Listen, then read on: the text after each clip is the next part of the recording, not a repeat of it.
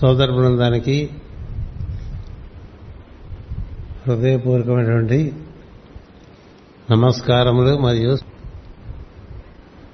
నిత్య నైమిత్తిక ప్రారంభ కర్మలని కొంత ఉపశమిస్తే ఇలా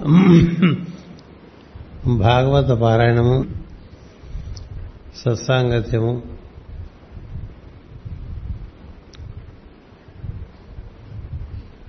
పుణ్యశ్రవణ కీర్తన భగవంతుని యొక్క లీల గ్రహించేటువంటి అవకాశం కాలం ఏర్పరుస్తూ ఉంటుంది. శరీరం ధరించినందుకు మనిషికి అనేక అనేకమైనటువంటి నిత్యకర్మలు ఉంటాయి. అంటే దాంతో ధావనం ఆహార స్వీకరణం మలమూత్ర విసర్జనం దేహ పోషణం కోసం పనులు ఇవన్నీ నిత్యంగా ఉండేటువంటి కర్మలు. అలా కాకుండా నిమిత్త కారణంగా కొన్ని కొన్ని వస్తూ ఉంటాయి. అవి కాలం బట్టి ఋతువును బట్టి మనం ఉండేటువంటి ఆశ్రమం బట్టి ఆశ్రమం అంటే పసితనం యవ్వనం కౌమారం వార్ధక్యం వానప్రస్థం సన్యాసం. ఆశ్రమాలు. వాటిని అనుసరించి ఇన్నిట్లోంచి మనం కడతేరి ఒక దివ్యస్మరణకు చేరుకోగలగటం అనేటువంటిది ఒక అదృష్టం. మిగతా అనే ఎప్పుడు ఉండేటువంటివే. ఈ దివ్య స్మరణము మనని మన ప్రజ్ఞకు ఊర్ధ్వగతి కలిగిస్తుంది. ఇక మిగతావేవి కలిగించాం మత్స్య జన్మ ఇచ్చినందుకు మానవ జన్మ ఇచ్చినందుకు. మన చుట్టూ ఉండే విషయాలు ఎప్పుడు మనని అటో పక్క నుంచి కమ్మేస్తూ ఉంటాయి. వాటిని పరిష్కరించుకుంటూ ఉంటాం. మళ్ళీ కొన్ని కమ్మరు కమ్మేస్తూ ఉంటాయి. మళ్ళీ వాటి నుంచి పరిష్కరించుకుంటూ ఉంటాం. అది ఎప్పటికీ తెవదు అది ఎగశ్వాస దిగశ్వాస అలాగే సాగుతూనే ఉంటుంది. జీవుడు ఎగశ్వాసలోనూ దిగశ్వాసలోనూ అంటే ప్రాణాపానముల మధ్య పైకి కిందకి పైకి కిందకి పైకి కిందకి పైకి కిందకి ఇట్లా తీరుబడి లేకుండా తిరుగుతూ ఉంటాడు. పైనే ఉండలేడు. కింద ఉండిపోద్ది కాదు. ఇలా ఉంటుందనమాట అందుచేత ఒక సత్పురుష సమావేశ సమాగమం కానీ ఓ సద్గ్ర సద్గ్రంథ పారాయణం కానీ ఒక సంశ్రవణం కానీ ఇలాంటివి జీవుడు కోరి ఉన్న స్థితి నుంచి కాస్త ఉద్ధరింపబడతాడు. మళ్ళీ అందులోకే పడిపోతూ ఉంటాడు. ఇది నిత్యం జరిగేటువంటి కదా ఈ పడిపోతున్నా లేస్తున్నా దేంట్లోనైనా సరే అన్నిట్లోనూ. అన్నిటికీ ఆధారంగా ఉన్నటువంటి దాన్ని చూడటం అనేటువంటిది వృద్ధుడు ప్రత్యేకతలకు ఉపదేశం చేస్తాడు. అది ఎక్కడో ఉందని ఆకాశంలోకి చూస్తే రోజు గడవదు. మన చుట్టుపక్కల ఉండేటువంటి సన్నివేశాల్లోనే దైవాన్ని చూస్తూ ఉంటే అంటే వాటికి అన్నిటికీ మూల కారణం ఉంటారు కదా బ్యాక్గ్రౌండ్ ఆఫ్ అవేర్నెస్ అంటారు. ఒకే అవేర్నెస్ మీద అనేక అనేక జీవులు అనేక అనేక రకాలుగా ప్రవర్తిస్తూ ఉంటారు. వెండితెర మీద ఎంతో మంది పాత్రధారులు ఎన్నో రకాలుగా ప్రవర్తిస్తుంటారు. వెండి తెరతో సంబంధం పెట్టుకోరు. సన్నివేశంతో సంబంధం పెరిగిపోతుంటుంది వెండి తెరతో సంబంధం తగ్గిపోతుంది కదా? ఈ వెండి తెర ఉన్నంతసేపే నీ ఆటైనా కదా? ఎవడాటైనా? వెండి తెర ఆఫ్ చేస్తారనుకోండి అన్ని ఆటలైపోతాయి. అందుకని ఏది ఆధారంగా ఈ ఆటలన్నీ మనం ఆడుతూ ఉన్నామో అంటే ఈ ఆటల్లో ఆట అంటే ఎప్పుడు ఆనందంగా ఉంటుందని కాదు అది నవరసభరితంగా ఉంటుంది. కాసేపు ఏడుపు వస్తుంది కాసేపు విచారం కలుగుతుంటుంది కాసేపు వైరాగ్యం కలుగుతుంటుంది కాసేపు ఆశ్చర్యం కలుగుతుంది కాసేపు భయం వేస్తూ ఉంటుంది కాసేపు ఆదుర్త వస్తూ ఉంటుంది. ఏవేవో వస్తూ ఉంటాయి పోతూ ఉంటాయి వస్తూ ఉంటాయి పోతూ ఉంటాయి రైల్వే ప్లాట్ఫామ్ మీద అడ్డమైనవి తిరిగినట్టు రైలు కాక కదా? రైలు కోసం ప్లాట్ఫామ్ కట్టుకుని ఆ ప్లాట్ఫామ్ మీద ఎన్నెలు పెట్టుకుంటూ ఉంటాము అక్కడే ఈగలు అక్కడే దోమలు అక్కడే అల్పాచమానం అక్కడే అధికాచమానం అన్నీ అయిపోతూ ఉంటాయి కదా. వాటి మధ్య మనం ఆ ప్లాట్ఫామ్ మీద ఉంటూ ఉంటాం కదా. ఎప్పుడు వస్తుందా రైలు అని అలాగా మనకి మనసుకి ఏది ఆధారమో దాంతో ఉన్నాం అనుకోండి. వెలుగుతో కూడి ఉన్నప్పుడు మనసు ఎన్ని రకాలుగా వర్తిస్తున్నా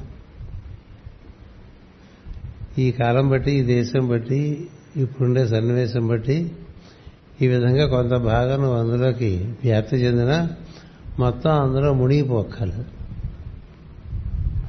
మునిగిపోతే ఉక్కిరి బిక్కిరైపోతాం మునకపోతే బాగుంది అందుకని కొంత భాగం చూస్తుంటే కొంత భాగం చేస్తూ ఉంటే బాగుంటుందండి. నీలో కొంత భాగం చూస్తూ ఉండాలి కొంత భాగం చేస్తూ ఉంటుంది. ఈ చేస్తున్న భాగం మమేకమై చేసేస్తూ ఉంటుంది. దాన్ని చూస్తుండేవాడిగా నీలో కొంత భాగం తయారైతే నువ్వు యోగిగా తయారైనట్లు. యోగ అంటే ఏంటంటే సమస్తమును నిర్వర్తిస్తూ చూస్తూ ఉండేటట్టు. నిర్వర్తిస్తూ చూస్తూ ఉండటం వల్ల తను చేయవలసిన కర్తవ్యం తెలుస్తుంటుంది. దేనికి అతిగా పోడు. అలానే దేనికి దేన్ని విస్మరించడు అనేటి ఎందు తన వంతు కర్తవ్యాన్ని నిర్వర్తిస్తూ ఉంటాడు. అది యోగి కదా అందుకనే శ్రీకృష్ణ అర్జునుడు కూడా నువ్వు యోగి అయితే బాగుంటుంది మిగతా అని పక్కన పెట్టని చెప్తా. యోగి భవ అర్జున అంటే అర్థం అంటే కొంత భాగం నీలో పనుల ఎందు నిమగ్నం ఉన్నా కొంత భాగం నీలో ఉండే మూలానికి అను అనుసంధానం చెంది ఉంటాడు ఉండమంటాడు. మనలో మూలాంత అనుసంధానం చెందితే మనకి అంత చేటు కలగదు చేటు అంటే మనం అనుకునే ఏదో పడిసిన దగ్గు జగ్గు జలుబు ఇవి కాదు. అవి వస్తూ ఉంటాయని తెలుస్తుంది. జబ్బు చేస్తూ ఉంటుంది శరీరానికి కాలం బట్టి దేశం బట్టి పరిస్థితులు బట్టి. అని తెలిసిందనుకోండి అంత ఏడుపు ఉండదు జబ్బు గురించి కదా?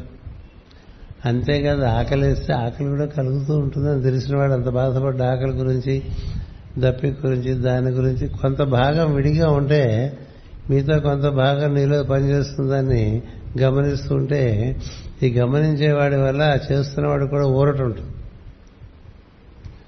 కదా? ఇప్పుడు కుమారుడు పనిచేస్తున్నాడండి తండ్రి చూస్తున్నాడండి. నాన్నున్నాళ్ళే అనుకుని పని చేసుకుంటూ ఉంటాడు. ఎప్పుడన్నా అవసరమైతే నాన్న పక్క చూస్తూ ఉంటాడు కదా కొడుకు. మనకి నాన్న లోపలే ఉన్నాడు చూడం. ఇది వచ్చిన గోల లోపల నాన్నతో మాట్లాడుతుంటే గొడవ లేదు.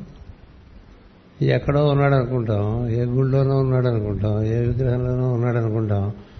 మనలోనే మన వలే మన నాన్న ఉన్నాడు. మన నాన్న వలే మనం ఉన్నాం.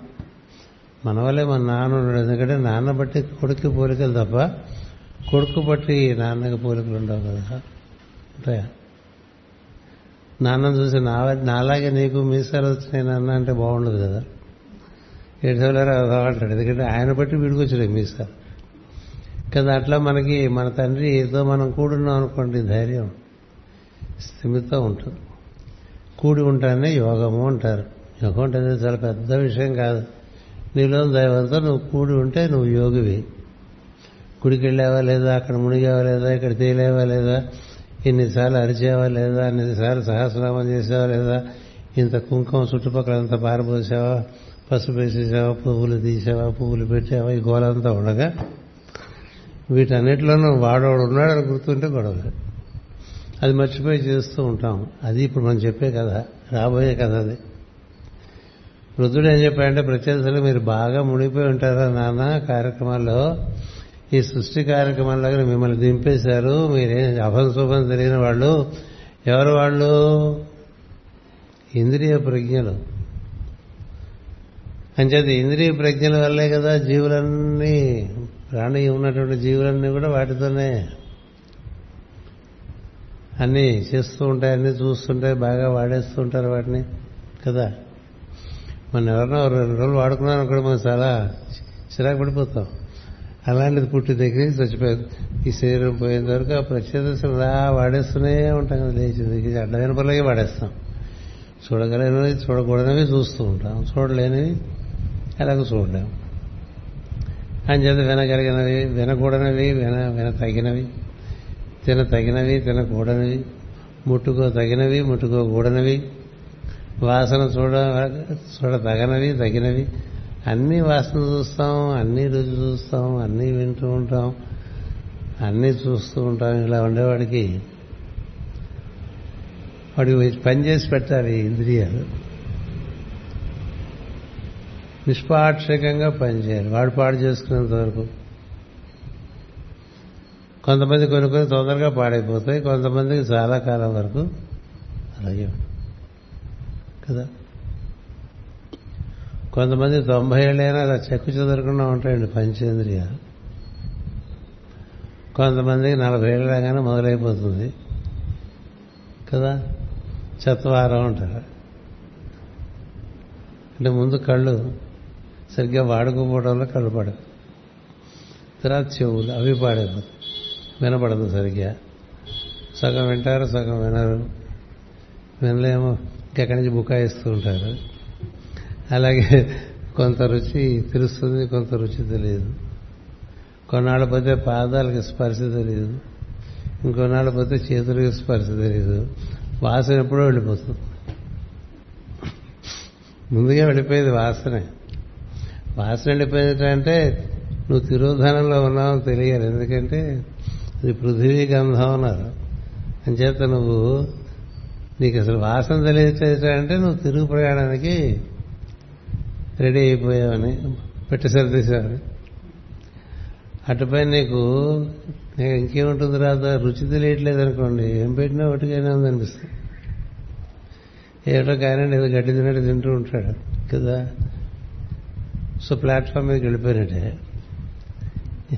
అంతే కదా? అటుపైన నెమ్మదిగా కళ్ళు ఏమిటో మీనాక్షి గారు సరిగ్గా కనబడలేదమ్మా. మీరు కళ్ళతోడైతే ఇచ్చారు కానీ ఏమిటో రెండు రెండుగా కనిపిస్తున్నాయి మూడు మూడుగా కనిపిస్తున్నాయి. అంటే ఆవిడకి తెలియదు కదా ఇంకేవో ఆ కళ్ళతోడు పెట్టి ఈ కళ్ళతోడు పెట్టి లేకపోతే వాడి దగ్గర పంపించి వీడి దగ్గర పంపించి న్యూరో సర్జన్ దగ్గర పంపించి నాన్న బాధపడుతూ ఉంటాం కదా. అర్థం ఏంటంటే వెళ్ళిపోతావు. సిగ్నల్ ఇచ్చేసారు ప్లాట్ఫామ్ మీద. అంతే కదా. ఇంకా అర్థం వినబడదండి. అయిపోయింది. వింటాం ఆకాశ గుణం కదా? స్పర్శించలేయటం వాయుగుణం సూపు అగ్ని గుణం రుచి జలం యొక్క గుణం వాసన పృథ్వీ యొక్క గుణం. ఒక్కొక్కటి ఒక్కొక్కటి వదిలేస్తే అయిపోతుంది. అంచేత అయినప్పటికీ మీరు వాళ్ళకి సాయం చేస్తున్నాడు సుమా సాయశక్తులని రుద్రుడు. చెప్తూ వీళ్ళందరిలోనూ నువ్వు మీరు అంతర్యామిగా ఉండేవాడిని దర్శనం చేయండి అని ఆయన యొక్క స్వరూప స్వభావాలు ఓ చాలా క్లాసులు చెప్పాడు. మనకి మూడు నాగాలతో అది ఆరు నెలలు పెట్టేసింది.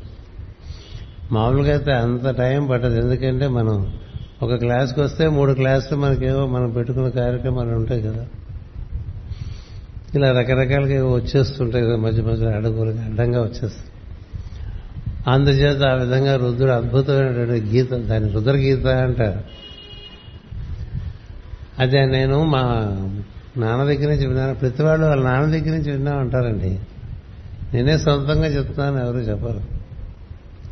బ్రహ్మదేవుడు మా నాన్న దగ్గర నుంచి విని మీకు చెప్తున్నాను అంటాడు. సృష్టి అంతా మా నాన్న చెప్తే చేస్తున్నానంట మీ నాన్న ఎవరంటే నారాయణుడు అంటే మరి ఆయన ఎవరి దగ్గర తెలుసుకున్నారంటే ఆయన తపస్సులోనే ఉంటాడు. ఎవరితో తెలుసుకున్నారంటే సంకల్పం. శివుడి దగ్గర నుంచి వస్తుంది. దానికి నోహోన ఇస్తానని. సరే శివుడు కూడా మరి తపస్సు చేస్తూనే ఉంటాడు కదా. ఆయన ఆదియోగి ఎప్పుడు తపస్సు ఇక మీరు దేని గురించి సార్ తపస్సు చేస్తుంటారు అదే మరి అన్నాడు. దానికి పేరు లేదు ఊరు లేదు. అది అంతటా వ్యాప్తి చెందింది దాంతో కలిసి కూర్చుంటేనే కథ అన్నాడు. దాంతో కలిసి కూర్చుంటే వల్ల ఆయన కాలం ఆయన చేతుల్లో ఉంటుంది. మొత్తం సృష్టి అంతా ఆయన చేతుల్లో ఉంటుంది అన్నీ ఆయన చేతుల్లో ఉంటే దాంతో కూర్చోడం అందుకని రుద్రుడు ఏమన్నాడంటే మీకు నీకు తెలియదా మీ నాన్న చెప్పాలంటే మా నాన్న చెప్పడం వల్ల ఇది మన భాగవత సాంప్రదాయం కాదు ఆర్ష సాంప్రదాయం అది. ఎవరు కూడా నాకే తెలుస్తుంది తెలిసిపోయిందంతా అని ఎవరు చెప్పరు. చెప్తే వాడు బాగా మదం ఎక్కిన వాడు అర్థం. ఎవరో చెప్పడం బట్టి ఎక్కడో వినటం బట్టి నీకు తెలుస్తూ ఉంటుంది కదా? ఇప్పుడు మనకు వాట్సాప్లో బోర్డు రావు మెసేజ్లు సాయితాత గారి దగ్గరికి అందరు పంపించేస్తుంటారు బోర్డు మెసేజ్. ఎవడో పెట్టింది మరి పంపిస్తుంటారు అంతే కదా. సొంతంగా క్రియేట్ చేసి ఏముంటాయి? సొంతంగా అయినా వాడి బుర్రలో తట్టాలుగా? ఎవరు తట్టించారో తెలియదు అందుచేత బ్రహ్మదేవుడు మా తండ్రి ఉన్నాడు నారదుడు ఎందుకంటే మొదట నుంచి పుట్టుకొచ్చిన వాళ్ళు వీళ్ళందరితో ఆయన ద్వారా వచ్చారు వీళ్ళు. ప్రత్యేకతలకు సమస్య లేదు మొత్తం సృష్టిలో ఎప్పుడు కూడా. ఈ ప్రత్యేతసులు ఎవరికి పుట్టారని చెప్పాము? ప్రాచీన బరిహికి పుట్టారు అని చెప్పాం. కదా. ఈ ప్రాచీన బరిహి అంటే మన మన మనసులో అంటది ఆ ప్రజ్ఞ. అది అలాగ రొటీన్గా చేయమంటే ఎన్ని పనులైనా చేసేస్తూ ఉంటుంది రొటీన్గా. అందులోంచి రసాస్వాదమే ఉండదు. అనుభూతి ఉండదు. ఆనందం ఉండదు. చేస్తూ ఉంటాడు. అలా చేస్తూ చేస్తూ. ఎప్పుడు చేస్తూనే ఉంటారు. ఈయన పేరు బహిష్మతుడు ప్రాచీన పరిహతి ఎందుకన్నారంటే ఎప్పుడూ దర్భలు తూర్పు కొసలు తూర్పుకి పడవటం కూర్చోవటం ఇహ యజ్ఞాలు చేస్తూ ఉంటాం ఇక్కడ యజ్ఞం అక్కడ యజ్ఞం మరో చోట ఎప్పుడు యజ్ఞాలు చేసుకుంటూ ఉంటాడు. ఎందుకు చేస్తుంటారంటే మా పూర్వీకులు చేశారని. ఈ పూర్వీకులు ఎందుకు చేశారో తెలియదు తెలియక చేసేవాడిని ఒకడు తెలిసి చేసేవాడు ఒకడు. తెలిసి చేస్తే వాడిని విద్వాంసులు అంటారండి. తెలియక చేస్తే వాడిని విప్పుడు అంటారట. చూడండి మనకి బోల్డ్ మంది గట్టిగా చదివేస్తూ ఉంటారు ఆశీర్వచనం ఉంటారు. ఆ చదివినంతా ఏడు దాని అర్థం అంటే వాడు తెలియదు చేయాలి కాబట్టి చేసేవి చాలా ఉంటాయి. మనం కూడా అట్లా చాలా చేస్తూ ఉంటాం. తెలుసుకోకుండా. తెలిసి చేస్తే అది యోగం. తెలియటం పూర్తిగా తెలిస్తే సవ్యంగా చేయబడుతూ ఉంటాయని ఆనందం ఉంటుంది. తెలియక రొటీన్గా చేస్తున్నాను. నేను అసలు రొటీన్ చేయమండి అనేవాళ్ళు కొంతమంది ఉంటారు. ఆయన కర్మిష్ట అండి నేను అంత చేయను అంటాడు చేయకపోతే ఇది కూడా దొరకదని చెప్పాడు కృష్ణుడు. భోజనం కూడా దొరకదు. చెయ్యాలి తెలిసి చెయ్యాలి. చేయటం తప్పదు సృష్టిలో. ఇది కురుక్షేత్రం. చేయటం వల్లనే విముక్తి నా దీనికి అందుకనే దీని ముక్తక్షేత్రం అని పేరుట. ముక్తక్షేత్రం. తెలియకుండా చేస్తే ఇరుక్కుపోతావు కదా? చేయకపోతే ఇంకా ఇరుక్కుపోతావు. కాబట్టి ఏడు మార్గం అంటే తెలిసి చేయాలి. ఈయన పూర్వీకులంతా తెలిసి చేశారు. ఈయన తెలియదు చేసేస్తూ ఉంటాడు. మనోప్రజ్ఞ. ఈయనకేమో ఇంద్రియాలు కదా ఆయన కుమారులు కదా. మనకు అందరికీ పది ఇంద్రియాలు ఉన్నాయి కదా అక్కడ పది కుమారులు అని చెప్పి. ఈ పది కుమారులు మనం వాడుకుంటూనే ఉన్నాం కదండి. కర్మేంద్రియాలని జ్ఞానేంద్రియాలని ఇలా పుట్టిన దగ్గర నుంచి వాళ్ళ వరకు డెబ్బై ఐదు వచ్చినాయి నాకు. పడుతూనే ఉన్నాం. పనికొచ్చే పనికి పడావా పనికిరాని పనికి పడావా తెలిసి చేసావా తెలియక చేసావా అనుభూతి ఉందా లేదా?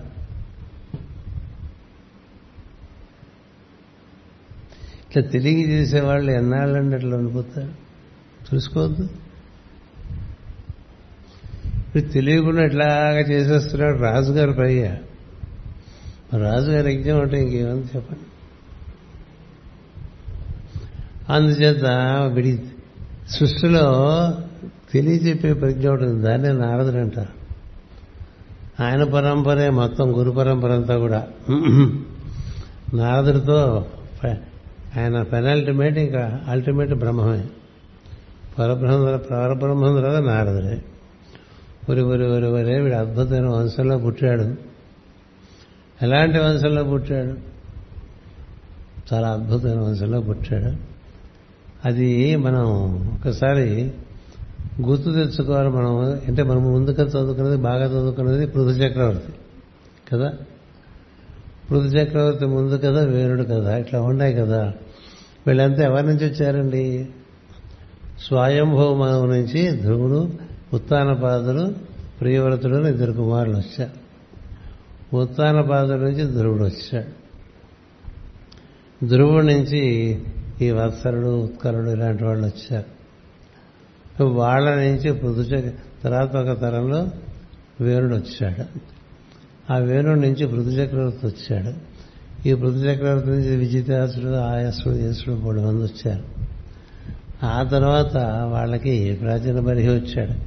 అంటే మనకదే పైనుంచి అలా కిందకి దిగి వస్తే విజితాసుడు అంటే తెలిసిన వాడని అర్థం చెప్పుకున్నామని అందుకని ఈ పరంపర ఒకసారి మీకు గుర్తు చేద్దామని కదా నేను కొంచెం హోంవర్క్ చేశాను అందుకే బతిగా మనం కూడా మర్చిపోతుంటాం కదా. అంచేత మనకి స్వయంభూ మనవు శతరూప. వాళ్ళే మొత్తం సృష్టికి మూలం. ఈ ప్రజాపతులందరూ వీరికే పుడు నుంచి వస్తారు కదా. ఈ వంద మంది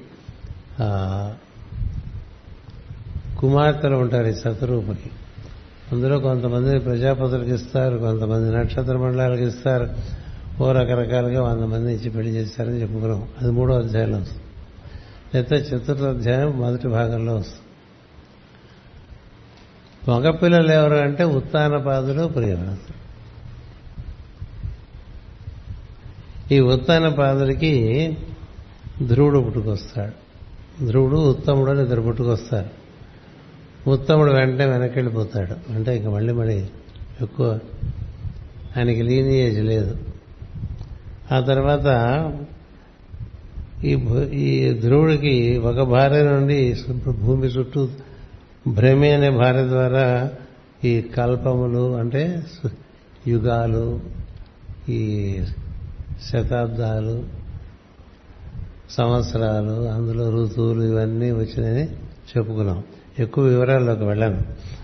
అక్కడి నుంచి ఆ తర్వాత ఇంకొక భార్య నుంచి ఆమె అతనికి ఉత్కలుడు అనేటువంటి కుమారుడు కలుగుతాడు.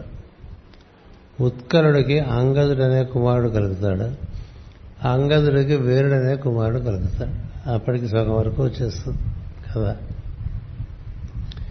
అంటే స్వయంభూ మనం మొదటి తరం అయితే వీళ్ళు ఎక్కడి నుంచి వచ్చారంటే స్వయంభూమనువు శత శతరూప చతుర్ముఖ బ్రహ్మ నుంచి మొట్టమొదటి వ్యక్తి అయినటువంటి ప్రజాపతులు వాళ్ళు. ప్రజాపతి. ఆయన ఆయన భార్య ఇద్దరు. మళ్ళీ పృథు చక్రవర్తి వచ్చేసరికి ఆయన ఆయన భార్య కూడా ఒకేసారి వస్తారు అందుచేత అంటే వెనక కథ అంతా మళ్ళీ మీరు బాగా చదువుకుంటే మీకు మీలో ఆ ప్రజ్ఞలన్నీ మేల్కొంటాయి కాబట్టి చదువుకోవాలి ఊరికి గుర్తు చేస్తున్నాను. ఈ అంగదకి వేణుడు అనే పుత్రుడు పుడతాడు ఆరో తరంలో. ఈ వేణుడు కొంచెం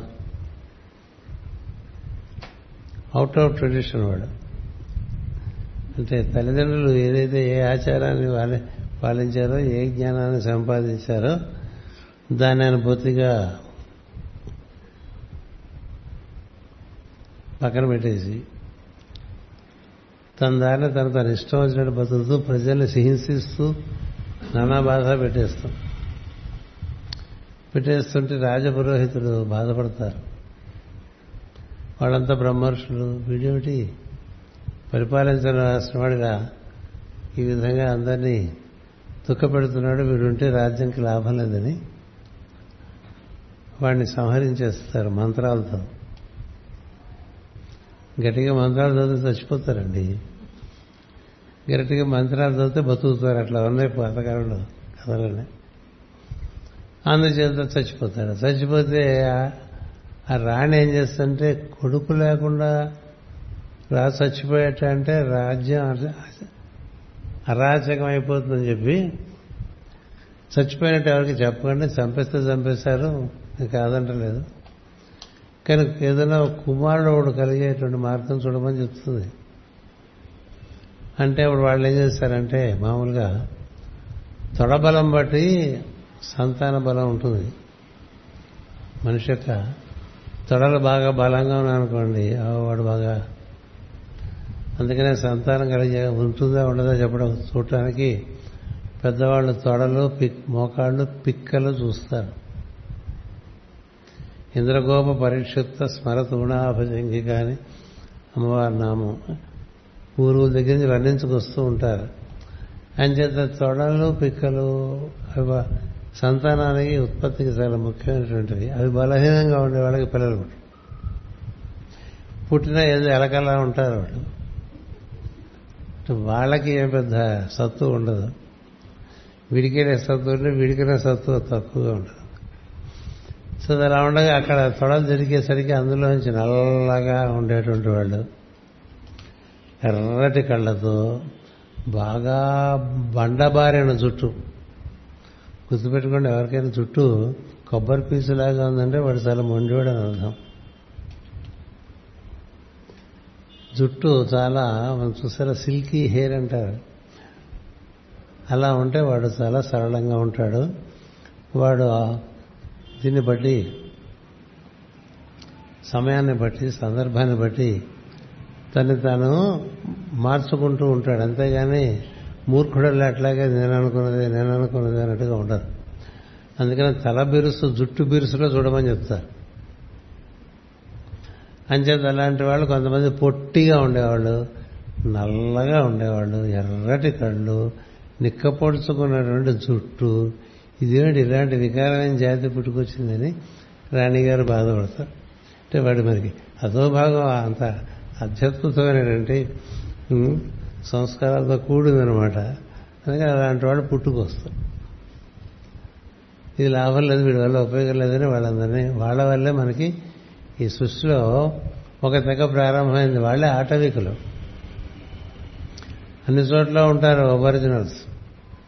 వాడినేదో ప- మహా చేయడం అయ్యే పని కాదు. ఎప్పుడో కాలక్రమంలో ఎక్కడో అక్కడ ఇక్కడ పుడితే పుట్ట చూడారు తప్ప వాళ్ళు అలాగే ఉంటారు అన్ని ఖండాల్లోనూ ఉంటారు వాళ్ళు. అప్పుడు వాళ్ళకి ఋషులకి ఆలోచన వచ్చి భుజాలు చిలుకుతారు. భుజాలు చిలికితే కుడి భుజం నుంచి పృథు చక్రవర్తి విష్ణు స- అవతారం ఎడమ భుజం నుంచి ఆయన భార్యగా లక్ష్మీదేవి అర్చిగా పట్టుకు వాడిద్దరు వస్తారు. వారిద్దరు వచ్చిన తర్వాత పృథు చక్రవర్తి కదా మనం సంవత్సరం పైన చెప్పుకోవడం జరిగింది. ఈ భూమిని మొత్తం అంతా కూడా అత్యద్భుతంగా సస్యశ్యామలంగా పాడి పంటలతో వృద్ధి చెంది జీవులు హాయిగా ఉండేటువంటి ఒక అద్భుతమైన ప్రాంతంగా దీన్ని పృథు చక్రవర్తి తీర్చిదిద్దుతాడు. ఆయన కుమారుడు విజితాసుడు అంటే ఆయన కూడా ప్రాణములపై చాలా స్వామిత్వం ఉన్నవాడు. అందుకని తండ్రికి ఎప్పుడు ప్రాణాలపైన తీసుకొచ్చేస్తూ ఉంటాడు. ఎంతటి వాడు ప్రాణములకి? అంటే బుద్ధిలోకంలో ఉండేటువంటి వాడు అనమాట అతను బుద్ధిలోకం అయితే పృథు చక్రవర్తి దివ్యంతో దివ్యమైనటువంటి జీవాత్మ అయితే ఈ ఈ విజితాసుడికి ప్రాచీన బరిహి అనేటువంటి ఆయన పుడతాడు ఆయన మైండ్ మనలో మనసు. మనలో మనసు it is best for routine అది లేకపోతే రొటీన్ సరిగ్గా నడవదు. Unless the mind is disciplined the life is not orderly సందేహం లేదు. మనసును కొట్టడానికి వీల్లేదు కానీ మనసుకు తెలియపరిచి చేసుకోవటం వేరు రొటీన్గా చేసేస్తూ ఉండటం వేరు. మనకి జ్ఞానం ఎలా ఉందంటే దంతధోవనం దగ్గర నుంచి జ్ఞానం. ఉంది ఎలా పండు తోముకోవాలనే విషయం దగ్గర నుంచి జ్ఞానం ఉంది. అది కూడా లేదు ఇప్పుడు ఎవరికి మామూలుగా. అంటే ఎటు నుంచి మొదలు పెట్టాలి ఎటు ధావనం చేయాలి అసలు నిద్ర ఎలా లేవాలి మనసు మించి దగ్గర నుంచి జ్ఞానం. ఏ కాలు కింద పెట్టాలో దగ్గర నుంచి జ్ఞానం ఉంది. తలకాయ ఎక్కడ పెట్టుకోవాలి? జ్ఞానం. పాదాలు ఎటు ఉండాలి? జ్ఞానం. లేవంగానే ఎలా లేవాలి? జ్ఞానం. ఇలా జ్ఞానంతో నింపేశారండి ఋషులు. నీవెంత తెలుసుకుని ఆచరిస్తే నీకంత ఆ ప్రజ్ఞలు చక్కగా పనిచేస్తుంటాయి అవే మాటి మాటికి అదే విధంగా చేస్తుంటే మనసు పట్టుకుని ఇంకా మనసు రొటీన్గా నిర్వర్తించేస్తుంది. అందుకని ప్రాచీన పరిహ ఏంటంటే is a principle in creation which conducts things in a routine ఇప్పుడు భూమి తన చుట్టూ తను తిరుగుతుంది. దానికి అలవాటైపోయింది ఈ చెట్లు పుట్టలు ఇవన్నీ పెరిగే విధానం కూడా ఆ పద్ధతి ఉంటుంది. అలాగే పెరుగుతుంది. ఆ మనసుని మనువు అంటారు. మొత్తం జీవరాశి అంతా కూడా ఉన్న మనసునే కాస్మిక్ మైండ్ అంటారు. లేకపోతే మనువు అంటారు. ఈ మనసు ఏం చేస్తుందంటే దానికి ఒక ప్రోగ్రామ్ ఇస్తే అలా చేసుకుపోతూ ఉంటుంది ఇప్పుడు మెషిన్ ఉందనుకోండి మీరు ఆన్ చేస్తే దానిపైన అలాగే చేస్తూ ఉంటుంది ఇంకా అది ఆలోచించదు. దాని వేరే ఆలోచన కూడా ఉండకూడదు ఉంట మంచిది కాదు. అలాగే ప్రతి వాళ్ళు మేనేజర్లను పెట్టుకుంటారు? ఎందుకంటే ఆ పైవాడు చెప్పిన పనులు చేస్తారని వాడి సొంత బుద్ధి ఉండకూడదు. మేనేజర్ చెప్పిన పని చెప్పినట్టు చేయడం తప్ప సొంత బుద్ధి ఉండదు. సొంత బుద్ధి ఉండేవాడు మేనేజర్గా పనికిరాడు. ఇంకొంచెం పెద్ద విషయాలు ఎత్తుకోవాలి. మనకి భారతదేశంలో సొంత బుద్ధి చాలా ఎక్కువ ఉంది కదా. అంచేత మనం ఆర్గనైజ్డ్గా పనిచేయడం కష్టం. సో మన మనసు మన మాట విందాం ఈ ప్రాచీన పరిహిలాగా మనసుతో కొట్టుకుంటూ ఉంటాడండి. అలాగా రొటీన్గా ఆ పనులు అట్లాగే టైం ప్రకారం చేసేసేవాళ్ళు ఉంటారు కదా. ఈ టైంకి లేస్తాం. ఈ టైంకి కాఫీ తాగుతాం. ఈ టైంకి స్నానం చేసేస్తాం. ఈ టైంకి టిఫిన్ టిఫిన్ చేసేస్తాం. మంచి విషయం కాదని అంటలే. ఇంకది ఎట్టి పరిస్థితుల్లోనూ మారదు. మన మర్నాడు అంత పని చేయాల్సిందే లేదనుకోండి అరగంట పడుకుందా అంటే పడుకునేది మనసు. లేపిస్తుంది దానికి అలవాటు కదా? సో మనసుకి తెలియజెప్పాలి. ఎందుకని మనసులో కూడా మనమే ఉన్నాం. వ్యాప్తి చెంది అందుకని నారదుడు వస్తాడు. సో అందుకని విజితాసుడు లేక విజయ జితాసుడికి బ్రహ్మత్తుడు పుడతాడు. అతడికి ప్రత్యేకతలు పుడతారన్న మొత్తం పది పది తరాలు అయిందండి ఇక్కడికి కదా. పది తరాలు అయ్యేసరికి మనం పది ఇంద్రియములతో మనిషి పనిచేయడానికి రెడీ అయిపోయాడు అనమాట మృదు అంటే మనలో స్థిరంగా ఉండే ఆత్మగా గుర్తు చేసుకోవాలి. దైవంతో కూడి ఉన్నటువంటి ఆత్మగా గుర్తు గుర్తు చేసుకుంటే విజితాసుడు అంటే అతనిది నుండి వర్తిస్తున్న ప్రాణములుగా భావన చేస్తే ఎవరైనా విజితాసుడు ప్రజ్ఞ ఉంటుందో వాడు ప్రాణాలు పోయినా మళ్ళీ తెచ్చుకోగలిగినటువంటి స్థితిలో ఉంటాడు. కదా? అవే కదా మరి మార్కండేయుడు కథ లేకపోతే సతీ సావిత్రి కథ ఇలా కథ చెప్తూ ఉంటారు. ప్రాణాలు తెచ్చి ఇచ్చేవాళ్ళు ఉన్నారు సావిత్రిలాగా. శ్రీకృష్ణులాగా ప్రాణాలు తెచ్చి ఇచ్చేవాళ్ళు ఉంటారు. విజితాసులు అంటే వాళ్ళు ప్రాణం మీద స్వామిత్వం సంపాదించినటువంటి వారు. మన మాస్టర్ సివివి గారు కూడా ప్రాణత్వం ప్రాణం మీద అతడు స్వామిత్వాన్ని సంపాదించినటువంటి వారు. అది అందరికీ సాధ్యపడేటువంటి విషయం కాదు. అంత్యత విజితాసు తర్వాత ఈ బర్హిష్మతుడు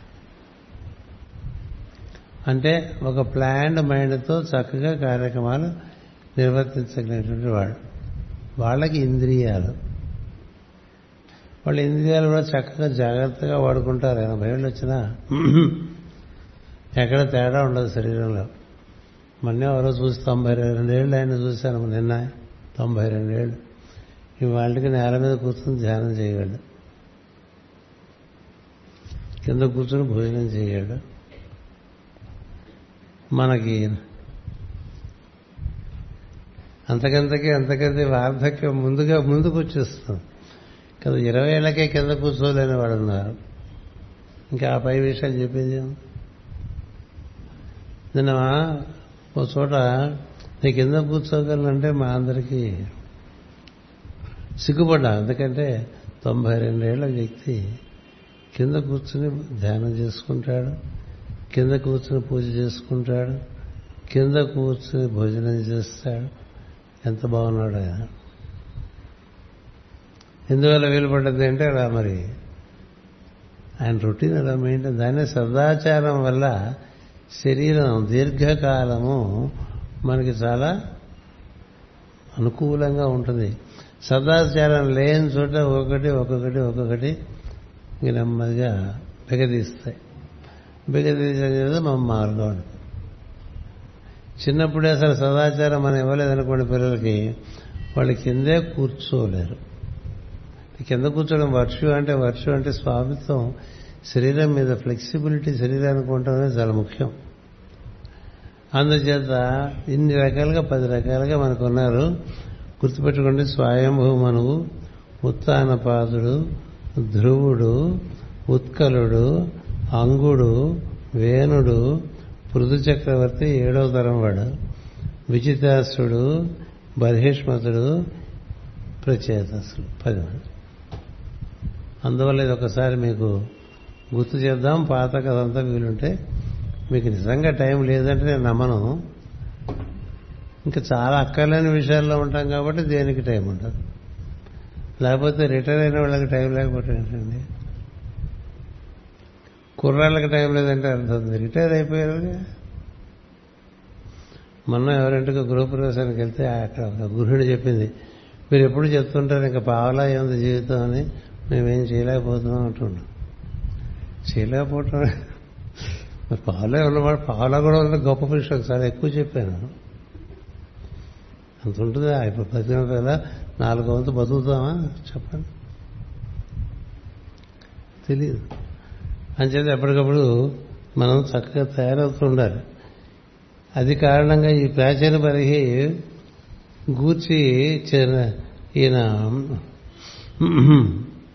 తాపత్రపడిపోతాడు ప్రాచీన బర్హి అను బిరుదు వహించిన బహిష్మతుడు భూమి అందెల్లడలా యజ్ఞశాలను వర్తింపజేసి మనం చూడ అన్ని చోట్ల గురు పూజలు చేసేస్తూ ఉంటాం కదా. ఎప్పుడైనా గురు పూజలు ప్రతి నెలా గురు పూజలు గడిపోతుంటారు గురుగారు. ఏమిట్రా అంటే అంతా రొటీనే ఫార్మాలిటీ. నిన్నే చెప్పాను ఓ చోట ఈ ఫార్మాలిటీకి దండాలు వద్దని చెప్పి. ఎందుకంటే ఎప్పుడన్నా స్ఫూర్తి వచ్చినప్పుడు దండం పెట్టుకోవడం వేరు. మనిషి కనపడంగానే కాళ్ళ మీద పడిపోవాలి కదా అని ఒక ఫీలింగ్ మీద పడిపోవడం అనేది చాలా తప్ప. దానివల్ల పెట్టించుకున్న వాడికి సుఖం లేదు పెడుతున్న వాడికి సుఖం లేదు.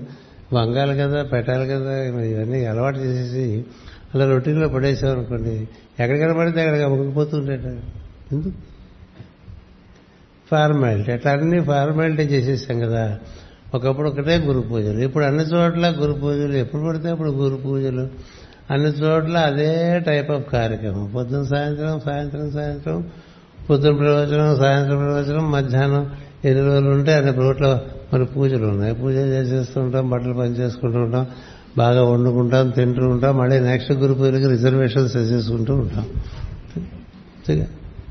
ఎందుకంటే నాలుగు నెలలు ముందే చేయాలి కదండి. ఆ టికెట్లు అక్కడ ఉన్నాయి వెతుక్కుంటూ ఉండాలి. పారేసుకుంటూ ఉంటాం మళ్ళీ ప్రింట్అవుట్ తీస్తూ ఇదే రొటీన్. దీనికి ఎవరో ఏంటంటే ఫౌండరు ప్రాచీన బరిహి.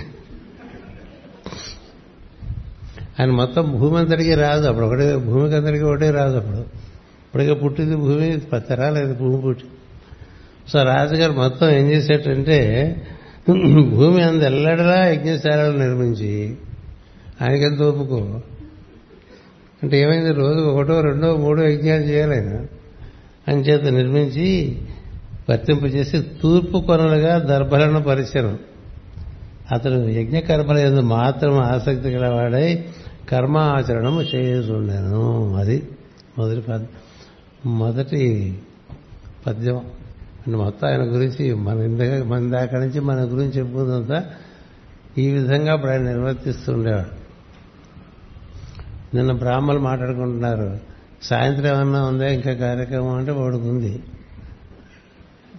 నీకు అంటే నాకు అర్ధరాత్రి ముహూర్తం ఉందన్నాడు. మరి రేపు అంటే రేపు ఉన్నాడు ముహూర్తాలు ఇప్పుడు రెండోవాడు ఎప్పుడు ఇట్లా ముహూర్తాలు? ఈ శార్థాలు పెట్టుకుంటే అయిపోతుంది జన్మంతా అంటున్నాడు ఒకటి ఇంకోటితో అయిపోతుంది మరి అయిపోదా? పెళ్ళిళ్ళు వాళ్ళే చేయాలి. బారసాల వాళ్ళే చేయాలి. కదా? అటుపైన అక్షరాభ్యాసం వాళ్ళే చేయాలి అన్నప్రాసన వాళ్ళే చేయాలి పెళ్ళిళ్ళు ఉపనయనాలు వాళ్ళే పెళ్ళిళ్ళు వాళ్ళే. ఇంక ఏది కాదు శ్రాద్ధం కూడా వాళ్ళే. సో వాళ్ళకి ఎప్పుడు బిజీగానే ఉంటారు కదా. ఇలా చూసుకుంటూ ఉంటాడు ఫోన్లో చూసి మాట్లాడుతూ మంత్రాలు చెప్పేస్తూ ఉంటాడు. రొటీన్. నేను ఇది ఫార్మాలిటీ ఏదో పూర్తి చేసేయండి అని అది కరెక్ట్ పదం మాస్టర్ గారు వాడారు అది. నారద భక్తి సూత్రాల్లో వాడారు ఆ పదం. ఆయన అందరి భక్తి ఫార్మాలిటీయే ఒక్కసారి దైవం పిలుస్తుంటే లోపల హృదయం కరగద్దండి కరుగుతుంది. ఫార్మాలిటీ ఇవాళ తప్పించుకుని అక్కడికి వెళ్ళిపోయాము సండే ఫార్మాలిటీ ఒకటి ఉంటుంది మాకు ఇక్కడ. ఏది? నిత్య షోడశోపచార పూజ.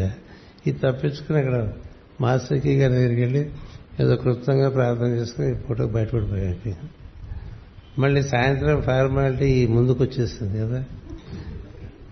ఇట్లా ప్రతి రొటీన్ అయిపోతాయి. ఎవ్రీథింగ్ ఇది రొటీన్ అది దురదృష్టం గుర్తుపెట్టుకోండి. ఇవన్నీ మరి చూడండి. ఎంత సైకాలజీ చెప్పారో భాగవతం. ఆయనకు అలాగ పెట్టేశాడు. ఎక్కడ పడితే అక్కడ యజ్ఞశాల పెట్టేశాడు భూమి అంతా పెట్టేశాడు. అలా వచ్చాట రాజుగారు అంటే ఇంక వేరే పని లేదు. అలా దర్పలు పెంచుకోవటం ఇంకా మరి యజ్ఞాలు చేసేస్తుంటే ఆయనకు బ్యాచ్ ఉంటుంది.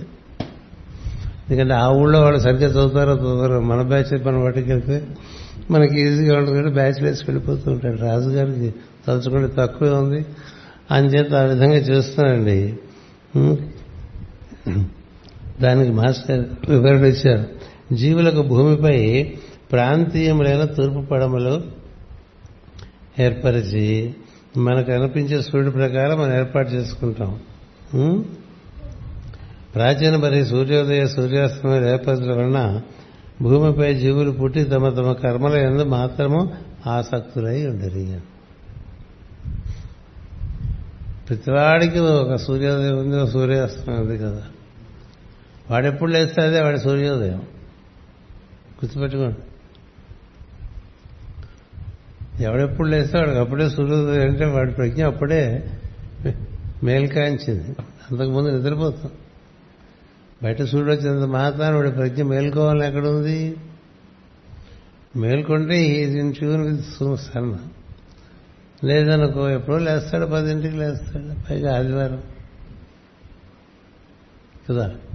సండే అంటే ఎక్కువ పడుకోవాలని కాన్సెప్ట్ ఉండేవాళ్ళు కూడా ఉంటారు. మిగతా రోజులు తక్కువ పడుకుంటాడు ఏం లేదు ఎప్పుడు ఎక్కువ పడుకుంటాం. మనం చాలా మనందరం పనస్టుగా పేషెంట్స్ సెల్ఫ్ పిటీ చాలా ఎక్కువ మన మీద మనకి జాలి ఎక్కువ. పక్కవాడి మీద ఏముండదు జాలి. మన మీద మనకి ఎంత జాలో అందులో ఒక శాతం పక్కవాడి మీద కూడా ఉంటే చాలా బాగుండేది. అందుచేత ప్రతివాడికి వాడి సూర్యోదయం ఉంటుంది వాడి సూర్యాస్తమయం ఉంటుంది. ఈ సూర్యోదయం సూర్యాస్తమయం ఏం చేస్తుంటాడు? రివ్యూ చేయండి చేసినవే చేస్తుంటాం అవే మాటలు అవే ఫోన్లు అవే వాట్సాప్ మెసేజ్లు అవే కదా? అదే బ్రేక్ఫాస్ట్ లంచ్ డిన్నర్ అన్ని టైం ప్రకారం అయిపోతుంది. అంతే కదా మరి అశ్విని దేవతల స్తోత్రంలో చెప్పుకున్నాం. దేవతలు ఋషులు సూర్యుని సూర్య సూర్యోదయాన్ని సూర్యాస్తమయాన్ని అనుసరిస్తూ దానికి అనుగుణంగా జీవితాన్ని చక్కగా యజ్ఞార్థం పండించుకుంటూ ఉంటే ఈ మనుషులు బొత్తిగా వాళ్ళ తోచేట్టుగా బతికేసి నాశనం అయిపోతున్నారు అనేటువంటి రెండు శ్లోకాలు ఇచ్చారు అశ్విని దేవత స్తోత్రం మనుష్యాహ క్షితిమాచరంతి మనుష్యాహ క్షితిమాచరంతి అంచేత ఈ సూర్యోదయ సూర్యాస్తమయాలు ఏర్పడటం వలన భూమిపై జీవులు పుట్టి తమ తమ కర్మల ఎందు మాత్రం ఆసక్తులై ఉన్నారు. తమ స్వభావములకు తగిన ప్రవర్తన కలిగి ఆహార నిర్ధారణ మాత్రమే వర్తిస్తున్నారు. వాడెవడో చెప్పినట్టు సినిమాలో తిన్నామా పడుకున్నామా అంతే కదా. ఈ పూటకి మనం తినాల్సినవన్నీ తినేయాలండి. టైం ఎక్కడ పోకుండా నిద్రపోవాలి. అక్కడ వేస్ట్ కాకూడదు నిద్రకి టైం కదా? మధ్యాహ్నం నిద్ర కుదరలేదనుకోండి చాలా తేడా పడిపోతుంటుంది మనిషి. మైండ్ చెదిరిపోతుంటుంది కదా? మధ్యాహ్నం నిద్ర పోవద్దని చెప్పింది మన శాస్త్రం. నిద్ర పోనివాడు చాలా తక్కువ. అది పొరపాటున ఒకటి రెండు సార్లు మనకి కుదరకపోతే ఎంత చిరాకు పడిపోతూ ఉంటారు. మరి అంతకంతకి పని తగ్గిపోతే ఏం చేస్తారంటే పొద్దున కూడా పడుకుంటారు. ఆఫ్టర్ బ్రేక్ఫాస్ట్ ఒక ఒక రౌండ్ స్లీప్. ఆఫ్టర్ లంచ్ ఒక రౌండ్ స్లీప్. మనం చాలా పుణ్యాత్మని ఫీల్ అయిపోతుంటాం అంతే కదా? నువ్వేం చేస్తున్నావని అంటే పాపమా పడుకోవడం అంటే పాపం కాదు. పుణ్యం చేసుకో అంటే పనికొచ్చే పని చేసుకునే సమయం అంతా కాల్ చేసుకుంటే అవకాశం పోతూ ఉంటుంది. ప్రజ్ఞకు వికాసం కలిగించే కార్యక్రమాలన్నీ నీకు పనికొచ్చేది ప్రజ్ఞకు వికాసం కలిగించే కార్యక్రమాలు మనకు పనికొచ్చేది ప్రజ్ఞకి ఏ వికాసం కలిసి రాకుండా శరీరానికి మాత్రమే సౌకర్యం కలిగించే కార్యక్రమాలు నేను అంతకెంతకి అంతకెంతకి అంతకి అంతకి నీ ప్రజ్ఞ నశిస్తూ వస్తుంది. అందుచేత ఆహార నిద్రాదులు మాత్రమే వర్తిస్తున్నారు. జీవులు దేవులను పురములుగా నిర్మించుకును. విద్య మాత్రము కామస్వరూపముగా వాస్తవం అయ్యాను ప్రతి వాళ్ళు ఆ పని మాత్రం బాగా చేసుకుంటుంటారండి. ఇది సంతానం కలిగించే కార్యక్రమం. అంటే ఆహారము నిద్ర మైథునము అని చెప్తారు ఈ మూడింటిని. ఈ మూడు పనులందే ఆసక్తి. అయినచో ఈ జన్మ మరణముల సార్థక్యమేమి అలా అయినప్పుడు ఈ పుట్టడం చావటంలో ఇంకేంటి వాట్ ఇస్ ది పర్పస్? అని ప్రశ్న. అందరి అంతర్యామి తెలియటయే సార్థక్యము. అంతర్యామి తెలిసి కార్యక్రమాలు నిర్వర్తించుకున్నాం అంటే బ్యాక్గ్రౌండ్ అవేర్నెస్ తెలిసి. Background awareness as a plan for you అది తెలిసి నిర్వర్తిస్తుంటే నీకు జీవితం వికాసం కలుగుతుంటుంది. వికాసాన్ని బట్టి ఆనందం కలుగుతుంటుంది. అది ఏ జ్ఞానం ఏది? ఆ వికాసమే జ్ఞానం.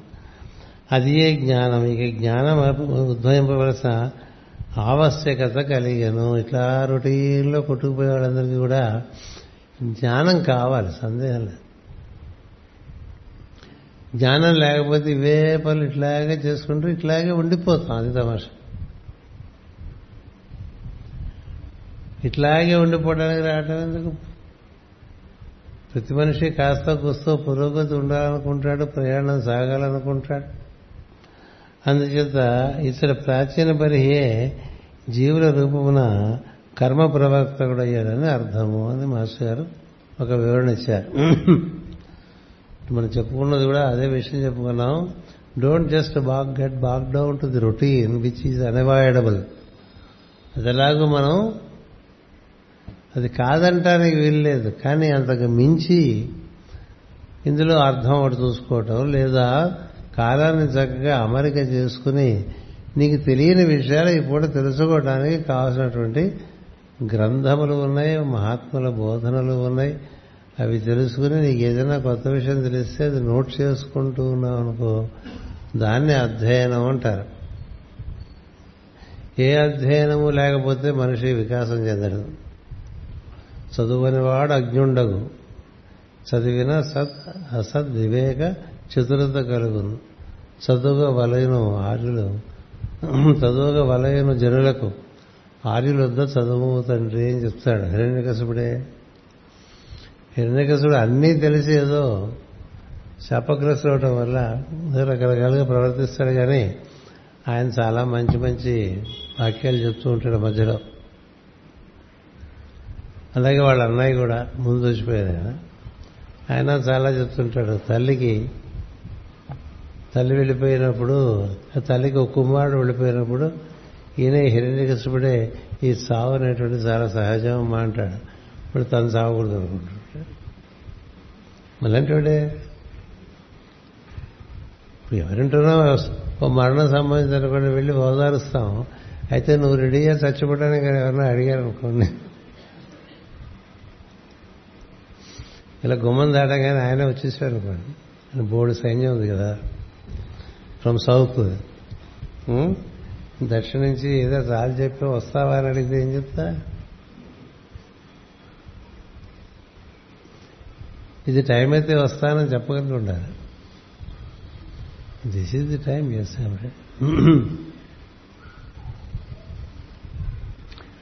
దాని తగ్గ వెళ్ళి ఏం చేయాలి? తెలియదు. వెళ్ళి ఏం చేయాలనేది ఉండి ఏం చేస్తున్నావు అని అడుగుతాడు.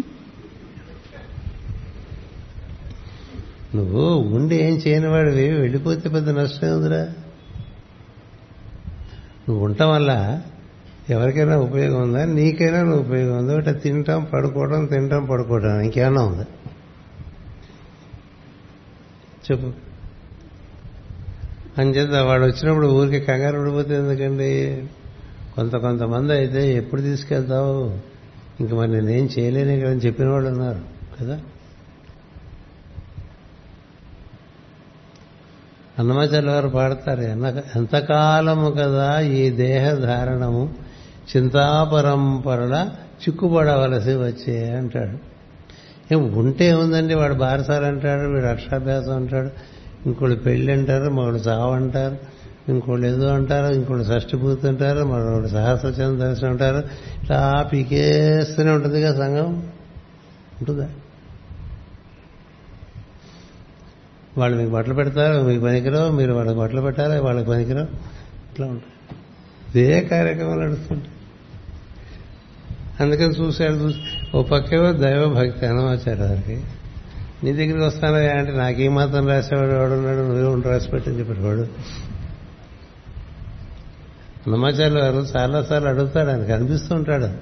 మాట్లాడుకుంటూ ఉంటారు వాళ్ళు. మహాభక్తులు. అంత బాగుంటాయో.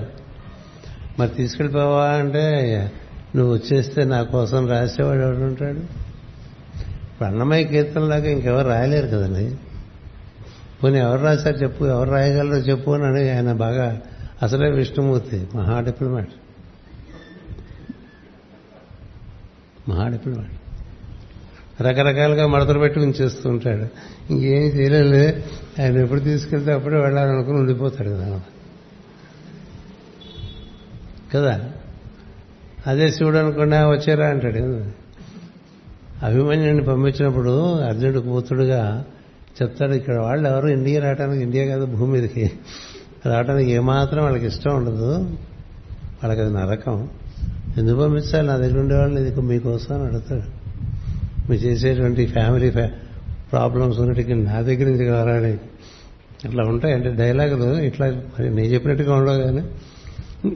నేను పంపించలేను ఎట్లా అని చెప్తాడు. ఎందుకంటే వాడు తనకు చాలా ఆప్యాయం.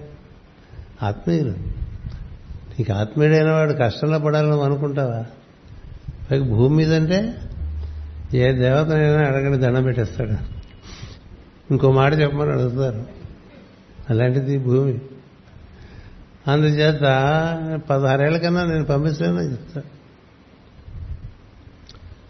ఈ సోమలోకంలో ఉండేవాడు భూమి మీద పదహారేళ్ళ కన్నా ఉండలేడు. ఉండడానికి నేనే ఒప్పుకోనని చెప్తా అందుకని అభిమన్యుడికి పదహారేళ్ళే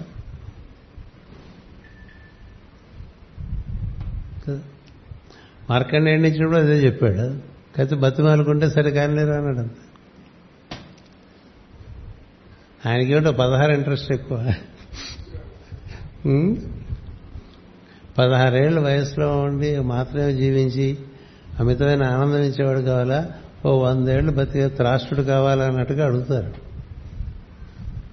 అంటే ముందే ఎవరు అడుగుతారండి? త్రాష్టుడు మన మన పదహారు ఏళ్ళ వాడు బ్రహ్మాండం వాడిని మనకి అన్ని రకాలుగా మహాప్రాజ్ఞైనటువంటి వాడిని ఇచ్చినప్పుడు వాడిని కోల్పోవడానికి ఇష్టం అవుతుంది ఎవరికైనా? ఎవరికి ఇష్టం?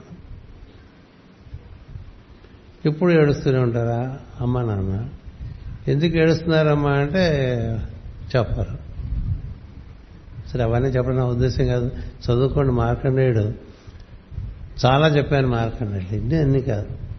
కేవలం శివసాక్షాత్కారం మృత్యువు దాటమే కాదు ఆ తర్వాత మార్కండేయుడు ఎంతటి వాడాడో కూడా చూసుకో. అద్భుతంగా. అలా ఉంటే అన్న ఉంచుతారు తప్ప ఏ పని లేకుండా ఉరికెట్లాగా వేళ్ళాడుతుంది కదా? ఎందుకండి? అందుకని పట్టుకుపోతూ ఉంటారు. పట్టుకుపోతే మళ్ళీ తిరిగి వచ్చేవాడు మళ్ళీ గుర్తు చేసుకుని మనం అందుకోసం రాలేదు అవన్నీ మర్చిపోయి ఏవేవో చేసాం ఈసారి మళ్ళీ బాగా చేస్తా ఉంటూ అనుకుంటుంటే తోసేస్తారు చిన్న ప్రిజల్లోకి అదే గర్భనరకం. నాకు అన్నీ గుర్తున్నాయి నేను బయటికి వెళ్ళి ఆ పని మీదే ఉంటానంటాడు మర్చిపోతాను మనకి మర్చిపోవడం అంటే పెద్ద వర్షం. పెద్ద మర్చిపో అదే శాపం కూడా. అంచేత మర్చిపోతున్నా అంటా అంటే మన గురించి మనం చాలా జాగ్రత్తగా ఉండాలి. చిన్న చిన్న విషయాలే మర్చిపోతున్నా అంటే అంటే ఈ పెద్ద విషయాలు ఏం గుర్తుంటాయండి? మనకు గుర్తుండేది ఫుడ్డే. లేచుంటే ఫుడ్ తిన్న తర్వాత నిద్ర. ఈ రెండు బాగా గుర్తొచ్చేస్తుంది అందువల్ల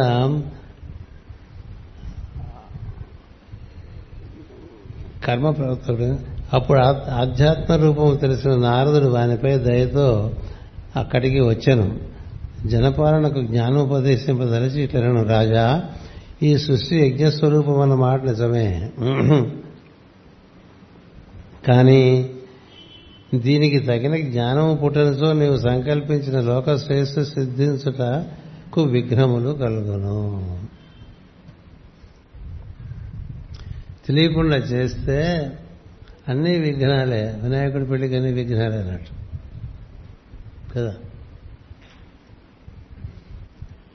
మనకి ప్రతిదానికి విఘ్నాలు ఎక్కువ మంచి పని చేద్దాం ఉంటాయి సొంత పనులు ఎట్లాగో కదా? ఎందుకో అంటే జ్ఞానం లేకపోవడం వల్ల సొంత పనులు అంటారా? వాటికి నీకు దానికి ఒక దే ఆర్ డిస్క్వాలిఫైడ్ బై కర్మ. ఇదివరకు నువ్వు చేసినటువంటివి అడ్డొస్తూ ఉంటాయి. దివ్య కర్మ ఉంది దానికి ఏది అడ్డు రాకూడదు. గుర్తుపెట్టుకోండి.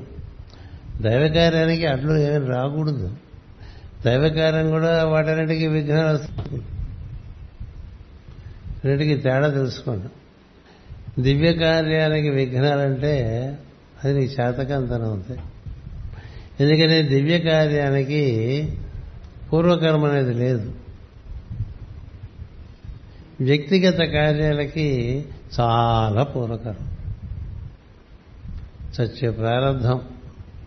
ఇలా కాలు బయట పెట్టంగానే అడ్డొచ్చేస్తుంది కదా? అందుచేత ఇక్కడ రెండు విషయాలు చెప్తున్నారు.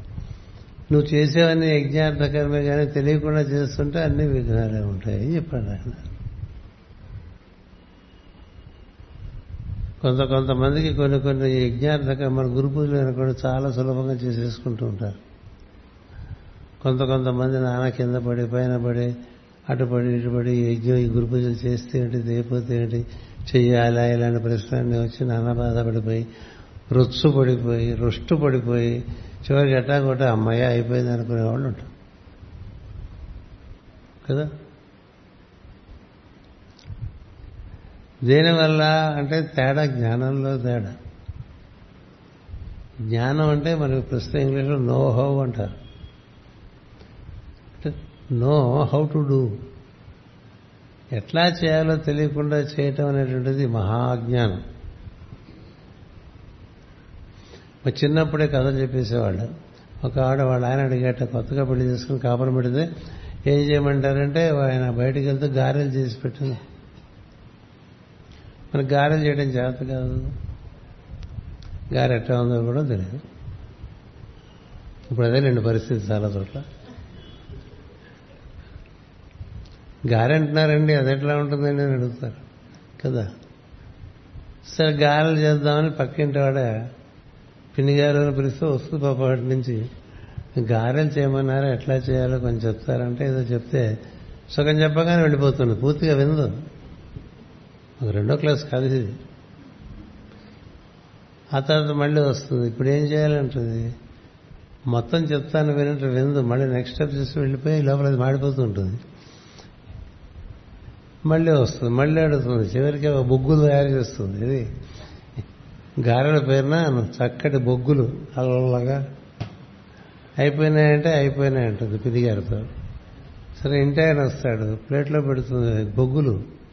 ఏమిటి అని అడుగుతాడు. అదేనండి మీరు గారెలు కదా అడిగారు చేశాను కదా అంటే ఇవి గారెలా అంటాడు.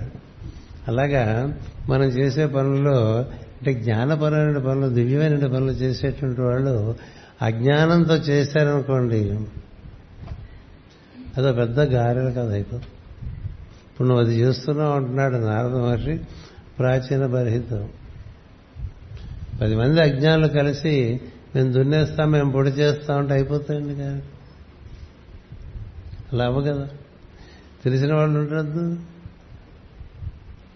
తినేని వాళ్ళందరూ కలిసి ఎన్నిసార్లు చేస్తే మాత్రం అవుతుందండి అవుతుందా? ఒకటి పది మంది వంట చేశారు ఎవరికి తెలియదు వంట వంట అవుతుందా? తినగలరు ఎవరైనా తినలేదు అందుచేత దానికి తగిన జ్ఞానం పుట్టనితో నీవు సంకల్పించిన లోక శ్రేయస్సు సిద్ధించుటకు విఘ్నములు కలుగును.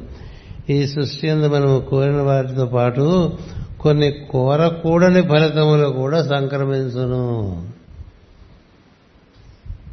తెలియకపోతే చేయక తెలిసిన వాళ్ళని అడిగి చేయి.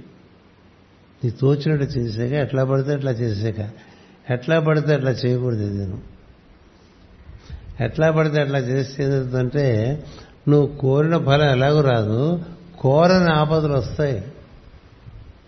కోర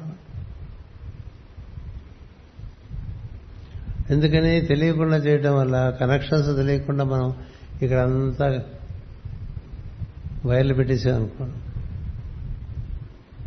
అంటే ఫ్యాన్ వేస్తే లైట్ వెలిగి ఫ్యాన్ స్విచ్ వేస్తే లైట్ స్విచ్ వేస్తే ఫ్యాన్ తిరిగి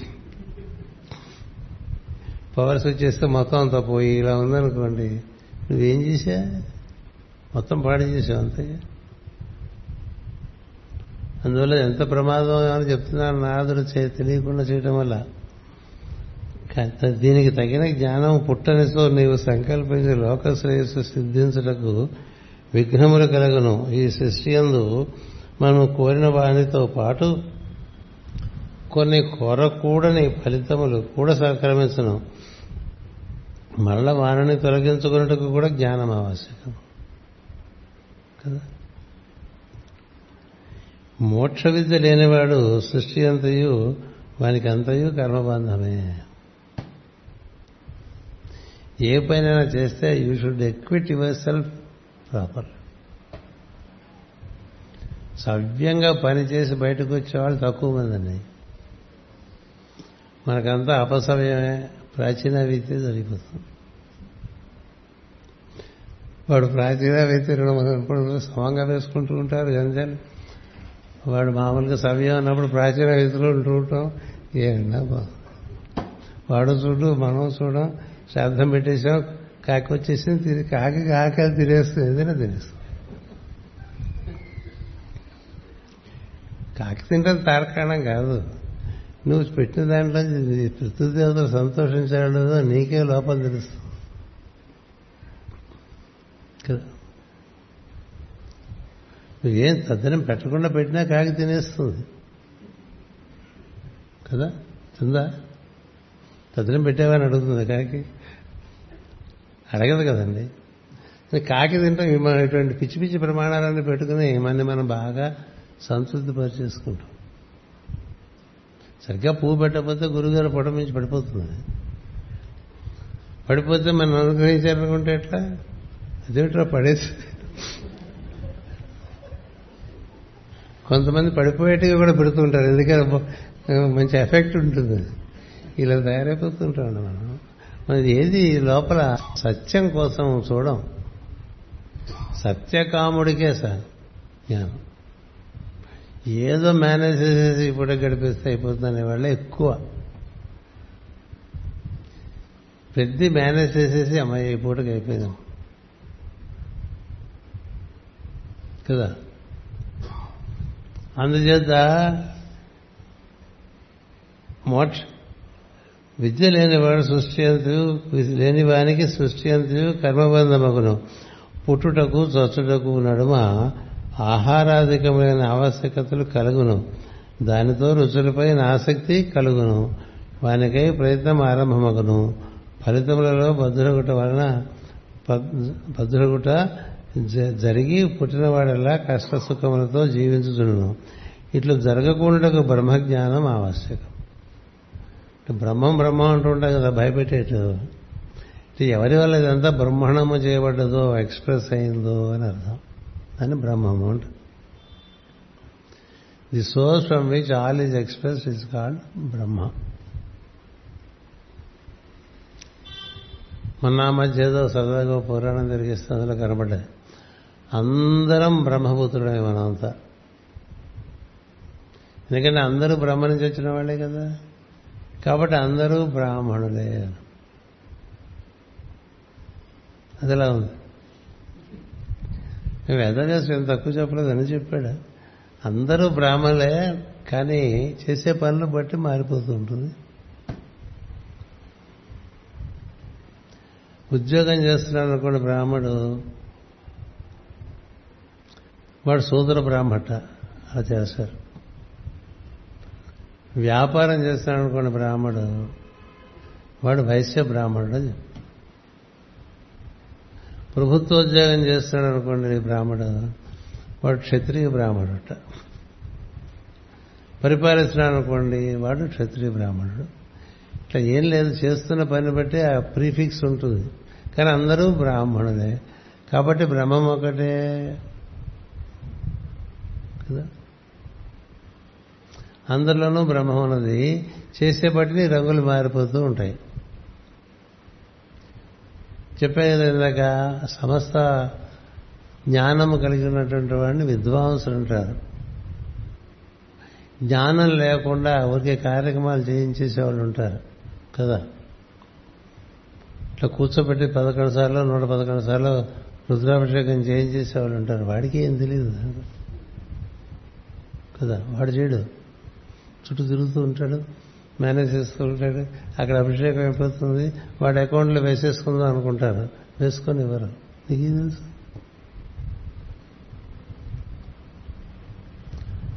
సూక్ష్మలోకం వేరేగా ఉంటుంది. దీనికి ఇదన్నీ చూస్తూ ఉంటుంది. ఇక్కడ కూర్చుని రుద్రాభిషేకం కోసం వచ్చిన వాళ్ళు ఎంతమంది శివుడితో అనుసంధానం చెందుతున్నారు? ఎంతమందికి లోపల శివదర్శనం జరుగుతుంది? ఎంతమందికి లింగాకారం లోక అనుభవిస్తున్నారు? ఈ అంతా ఇక్కడ రుద్రం ప్రాంతం అంతా కూడా వ్యాప్తి చెందుతుంది? ఇలా తెలిసేసాడనుకోండి వాడు విద్వాంసుడు అవుతాడు నోటికొచ్చు కదా బాగా చదివిస్తున్నాను అనుకోండి గట్టిగా. వాళ్ళందరూ విప్రులు అవుతారు. ఇక్కడికి వచ్చే వాళ్ళందరినీ ముందుకు లాగి వెనక్కి పీకి కూర్చోబెట్టి ఉన్నవాళ్ళని లేపి మేనేజ్ చేస్తున్నారు అడ్మినిస్టర్ చేస్తుంటారు కదా కొంతమంది. వాళ్ళంతా క్షత్రియ బ్రాహ్మణులు అనమాట they are they are trying to rule others లేకపోతే మరి కదలరు కదా ఎవరు అని చెప్పి ఇట్లా రకరకాలుగా రకరకాలుగా రకరకాలుగా ఉంటుంది. ఎవడు దైవంతో అనుసంధానం చెందుతున్నాడు అనేది ముఖ్యం. చేసే పనులు బట్టి మీకు ఈ విభాగం రా అంతే తప్ప మీరందరూ బ్రాహ్మణులే అని చెప్పిస్తుంది ఆ పురాణం. శివపురాణం అది. శివపురాణంలో వేదవ్యాసుడే అన్ని పురాణాలు రాశాడు మహానుభావుడు. భగవద్గీత ఆయనే రాశాడు. అంచేత ఆయన అందుకని ఈ బ్రహ్మణం చేసేవాడు అందరికీ బేసు. మనలో కూడా పొద్దునే ఏమో ఈ కాఫీ అన్నాం అనుకోండి బ్రహ్మణం చేస్తున్నారు. దేన్ని బట్టి? నోరుందనుకో గొంతు లేకపోతే? గొంతుందనుకో లోపల వాణి రాకపోతే? వాణి గొంతు నోరు అన్న లేకపో లేవకపోతే ఏమిటి ఇంకా లేవలేదని చూస్తే?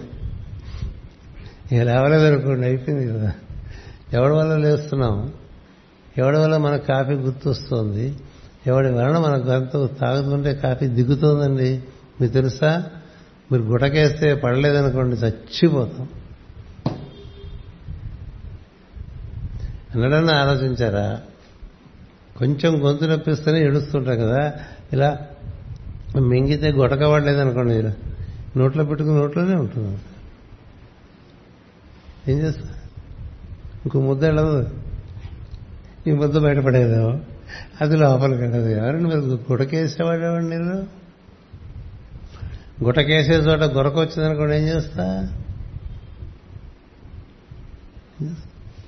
భయపెట్టేస్తున్నా అనుకోకండి కొన్ని కొన్ని ఇలా జరిగిన విషయాలు ఉన్నాయి. ఎందుకంటే చాలా చోట్ల తిరుగుతాం కదా. ఏమిటంటే గుడక పట్టలేదు అని. గుడక పట్టలేదని బాధపడుతున్నాను నిజంగా బాధ. పక్కన మంచి డాక్టర్ అక్కడ ఏం పర్లేదు గుట్టక పడకపోతే నేను గొంతులో చిల్లి పెట్టేసి అక్కడి నుంచి పంపించేస్తానంటాడు. ఆహా. గొంతులో చిల్లిపెట్టే ఆహారంలో పొట్టలో చిల్లిపెట్టే ఆహారం పెట్టేస్తే మనకి ఏం తెలుస్తుంది వంకాయ గుర్తు కాకతీయ కూర. అనుభూతి ఏముందండి? ఏం లేదు. బంగాళదుంప వేపుడు బాగా పిసికి పెడుతున్నాం అని చెప్పింది అనుకోండి పెళ్ళ. నీ బంధం ఏం పెట్టావు ఒకటి. కదా? అయిపోలే. ఏ అనుభూతి ఉంది? బతకడం మనకి ఇష్టం లేని పెట్టిన వెళ్ళిపోతుందండి. గొట్ట గొట్ట పెట్టి పెట్టేస్తే ఏదైనా లోపల దోసేయచ్చు అనుభూతి ఏది? అనుభూతి ఉంటుందా? అనుభూతి లేకపోతే జన్మెందుకు? జన్మెందుకు? అనుభూతి వినా ఆనందనహి అని పాడేశాడు ఆయన బ్రహ్మాండంగా. సత్యసాయిబాబా గారు ఆ- పాట పాడేప్పుడు మాత్రం ఆయన మహా అద్భుతమైనటువంటి స్టేట్లో ఉండేవారు. హరి భజన వినా ఆనందనహి అంచేత అది అలా ఉంచండి ఆ విధంగా ఫలితములతో బద్దులకట ప్రారంభించి పుట్టినవాడల్లా కష్టంలో జీవించవలసి వచ్చను. ఇట్లు జరగకుండాకు బ్రహ్మజ్ఞానం ఆవశ్యకము. ఎప్పుడు you should refer to your roots.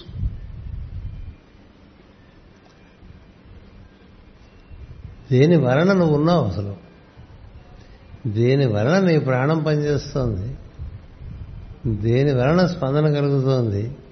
దేని వలన నీ ప్రజ్ఞ మేల్కాంచింది ఇలాంటి విషయములు మర్చిపోతే వాడిని కృతజ్ఞుడు అంటారు. కృతజ్ఞుడు. అంటే నీ మూలాన్నే చూడండి తల్లిదండ్రులు మర్చిపోతేనే నానా చివాట్లు పెడతారు మన దేశంలో కదా? వాడు అమ్మ నాన్నని చూడలేదురా వాడు వేస్ట్ఫుల్ అని చెప్పం అంటాం. కొన్నాళ్ళ పోతే అనర్లేండి ఎందుకంటే ఎవడు చూడట్లేదు. అంచేత when you forget the roots the very foundations of your being నీ జ్ఞానం రాదు ఎందుకంటే is the one who prepare the whole thing according to you scheme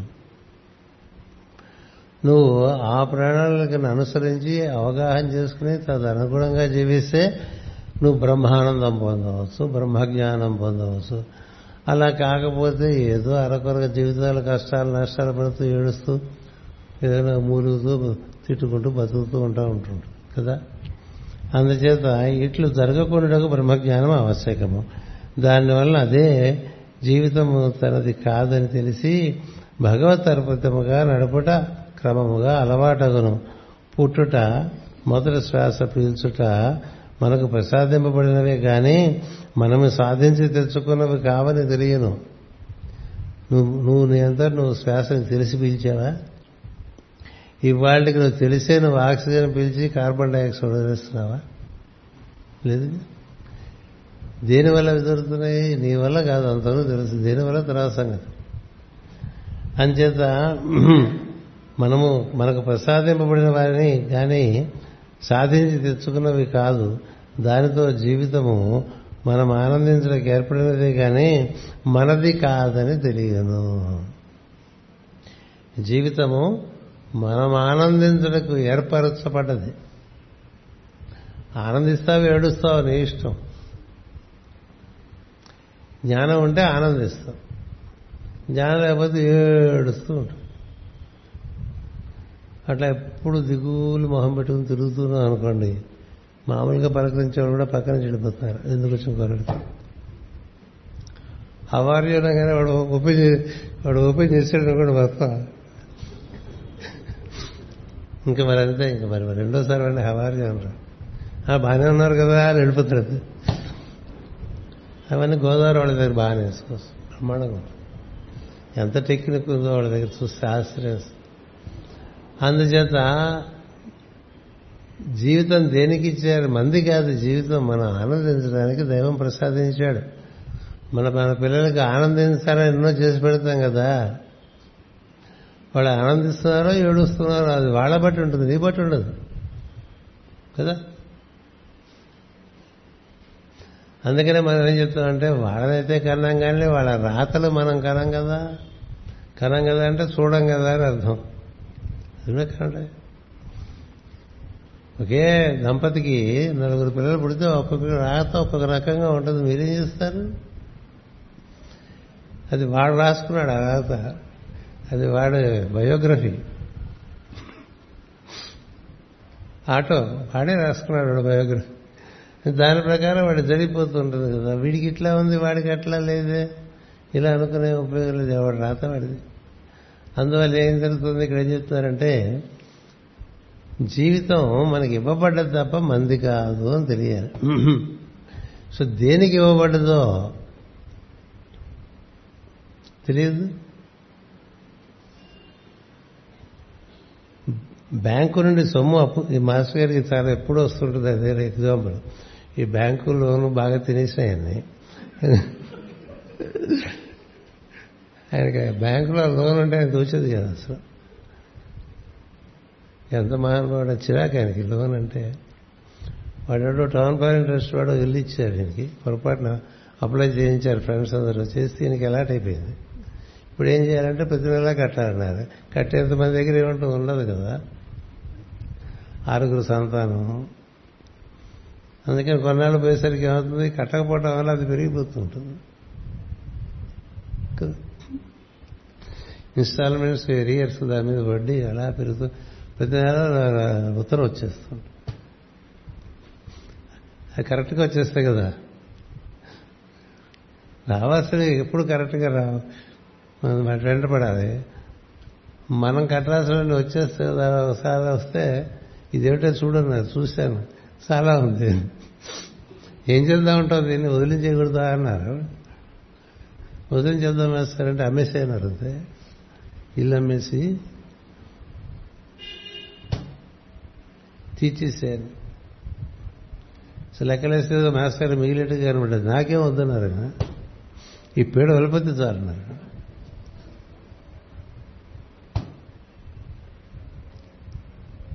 ఎందుకని? ఎగటం చేత కదా వదిలేం చేసుకున్నారు. మళ్ళీ దాని పక్క చూడలే.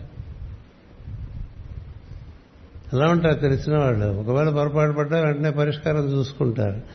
అందుచేత ఈ ఈ అంటే ఈ వాణిజ్యము అప్పు అని చాలా శంకరావు నిండా వస్తుంటాయి.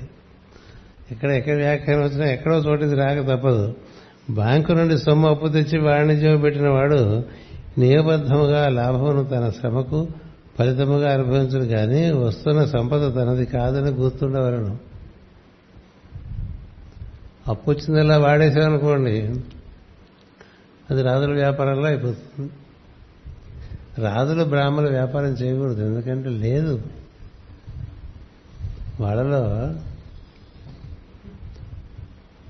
ఆ ప్రజ్ఞ లేదు. లేనిది చేస్తుంటే అంతే సంగతి. రాజుగారు వ్యాపారం చేసేటంటే ముందే రాసేసి లా వస్తుంది.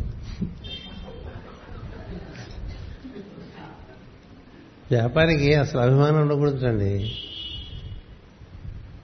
బ్రాహ్మడికి అభిమానమే. రాజులకు మరీ అభిమానం. అంత అభిమానం ఉండేవాడు వ్యాపారంలో తిరుగుడు. అవసరమైతే కాళ్ళు పట్టుకోవాలి లేకపోతే గడ్డం పట్టుకోవాలి లేకపోతే పీక పట్టుకోవాలి అన్ని రకాలుగా ఉండాలి కదా అలా ఉంటే వ్యాపారం కదా? మనకి రాందల్లా దానం ఇచ్చేసామనుకుంటే ఎట్లా?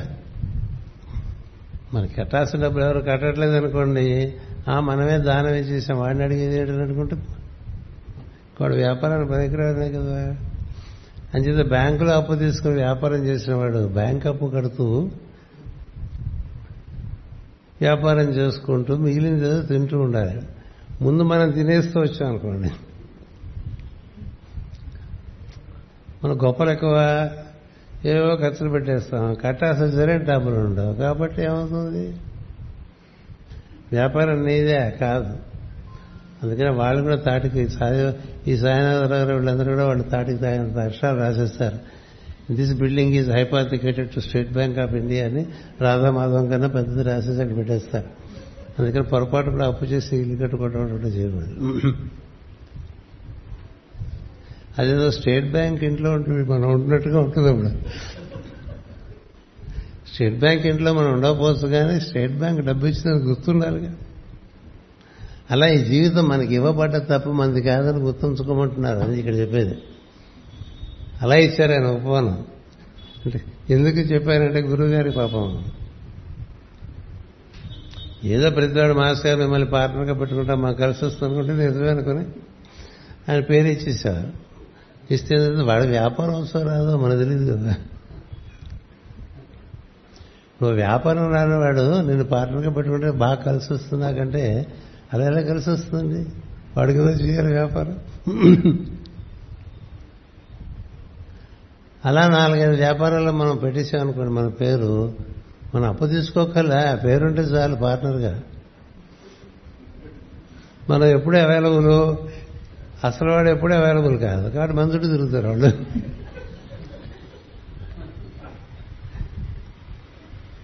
అలాంటివి కూడా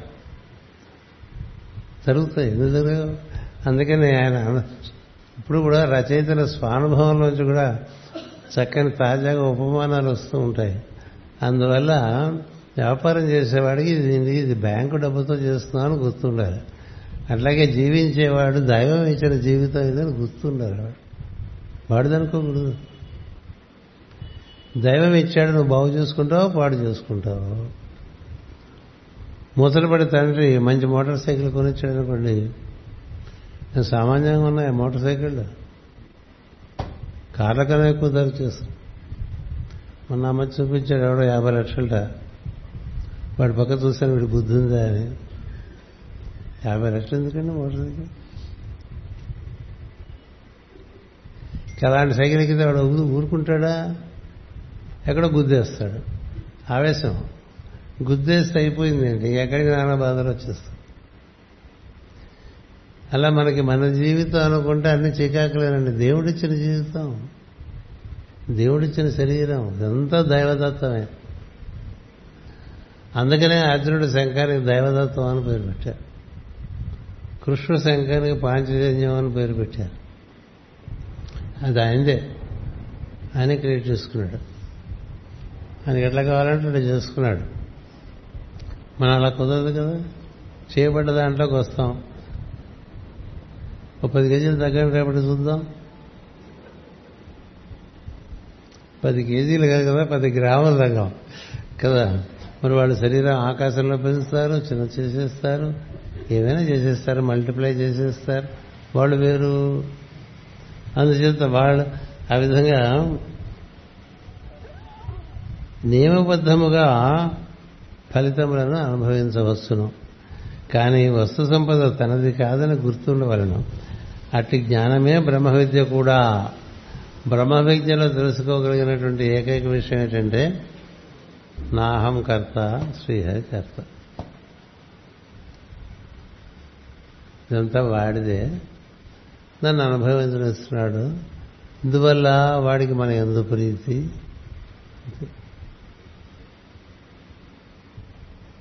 పక్కింట్లో కొబ్బరి చెట్టు బాగా కాసేస్తుంటుంది మన ఇంటి చెట్టు చెట్టు.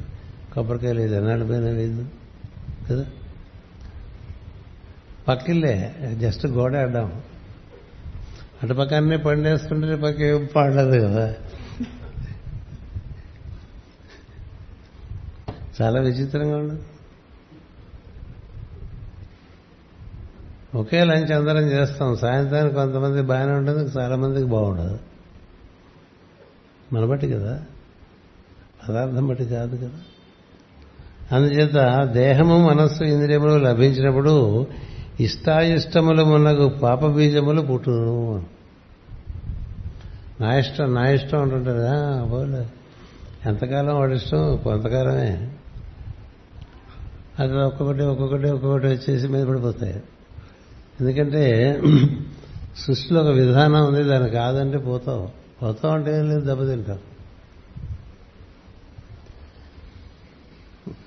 వాని వల్ల ఫలితములు మొలకలెత్తుతుండను కామక్రోధములే రజోగుణ వలన దేహయంత్రమందు దుష్ట సంస్కారములు పుట్టించును. ఎంత మనకి డిజైర్ ఓరియంటెడ్గా ఉంటామో అంత మనకి కోపం కూడా ఉంటుందండి. ఈ రెండు ఓదానికోటి కనెక్టెడ్. అందుకనే కామము క్రోధము అన్నారు. ఎంత మోహం ఉంటుందో అంత లోభం ఉంటుంది. గుర్తుపెట్టుకుని లోభి బేసిక్గా వాడు మోహం మోహపడిపోయి ఉన్నాడు. వాడు మోహం చేత అన్ని దాచేస్తూ ఉంటాడు. తన వారి కోసమని దాచేస్తూ ఉంటాడు. తన వారికి అన్ని చేసుకుంటూ ఉంటాడు. కదా? మోహం. లోభమోహం కామక్రోధం కదా? మదము మాత్సర్యము. నీకు ఎంత మతం ఉంటే అంటే దాన్ని మనం తెలుగులో అహంకారం ఉంటాం సంస్కృతంలో అహంకారం అంటే దాని అర్థం వేరు. నీకు ఎంత అహంకారం ఉంటే అంత ఇతరుల గురించి అభిప్రాయాలు ఉంటాయి గుర్తుపెట్టుకోండి. మనం వాడేట్లాగో వీడేట్లాగో అని అందరి గురించి జడ్జిమెంట్లు ఇచ్చేస్తుంటాం కదా. దేనివల్ల నీలో అహంకారం ఉండటం వల్ల అలా మాట్లాడుతాం మదం వల్ల మాత్సర్యం మోహం వల్ల లోభం కామం వల్ల క్రోధం ఇలా కలిసి ఉంటే ఇవన్నీ అవి జంటలు అది ఒకటి వస్తే రెండోది కూడా వచ్చేస్తుంది నీడలే. అందుచేత కామక్రోధములే రజోగుణముల గుణము వలన దేహయంత్రములందు దుష్ట సంస్కారములు పుట్టించును. అద్దము కావాలన్నచో దాని మీద పడిన ధూళిని నిత్యము తుడుచుకొని చుండవలను దీపము కావాలన్నచో నూనె పోయిట కొడి తుడుచుకొనుట పొగచూరిన భాగమును శుభ్రము చేసుకునుట తప్పదు. జన్మము కావలసినచో మావి పొరలు పిండము వర్ధులుట వర్ధులుటకు పుట్టుక తప్పదు. ఇట్లు నిత్యము దేహదారుడు పరిశుభ్రము చేసుకోవాల్సిన దానినే పాపమందురు అని భగవద్గీతలో శ్రీకృష్ణుడు చెప్పాడు.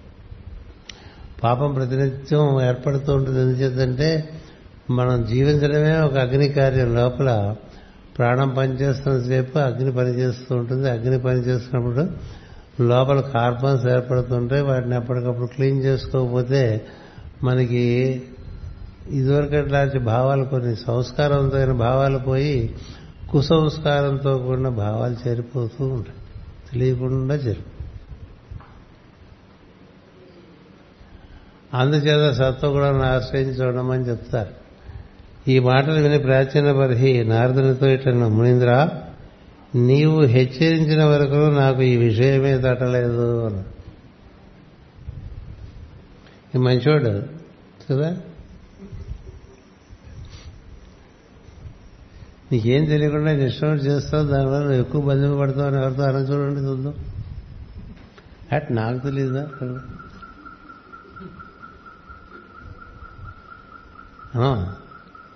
మనకు అన్ని తెలుసు కదండి. ఎవడైనా మనకి నీకు నీకు తెలియదంటే ఒప్పుకునేవాడు ఎవడు ఉంటాడు? చాలా సత్వగుణం ఉంటే తప్ప తెలియదంటే ఒప్పుకునేవాడు. నీకేం తెలియదన్నా అనుకోండి. తాస్వాంలో వేస్తున్న లోపల కుండల్ని చైతన్యంలో ఉంచి ముందు కోపం వచ్చేస్తుంది. పర్రన వచ్చేసి మొహం ఎర్రబడిపోతుంది. బీపీ వచ్చేస్తుంది కదా.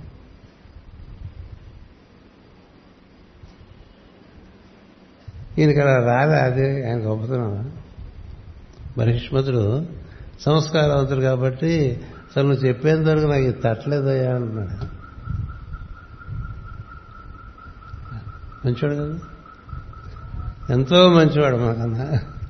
అందుచేత నాకు ఈ విషయమే తట్టలేదు. నేను కేవలము కర్మాసక్తులనై జ్ఞానము కోల్పోయేది అని. వాడు నాన్న మహాజ్ఞాని.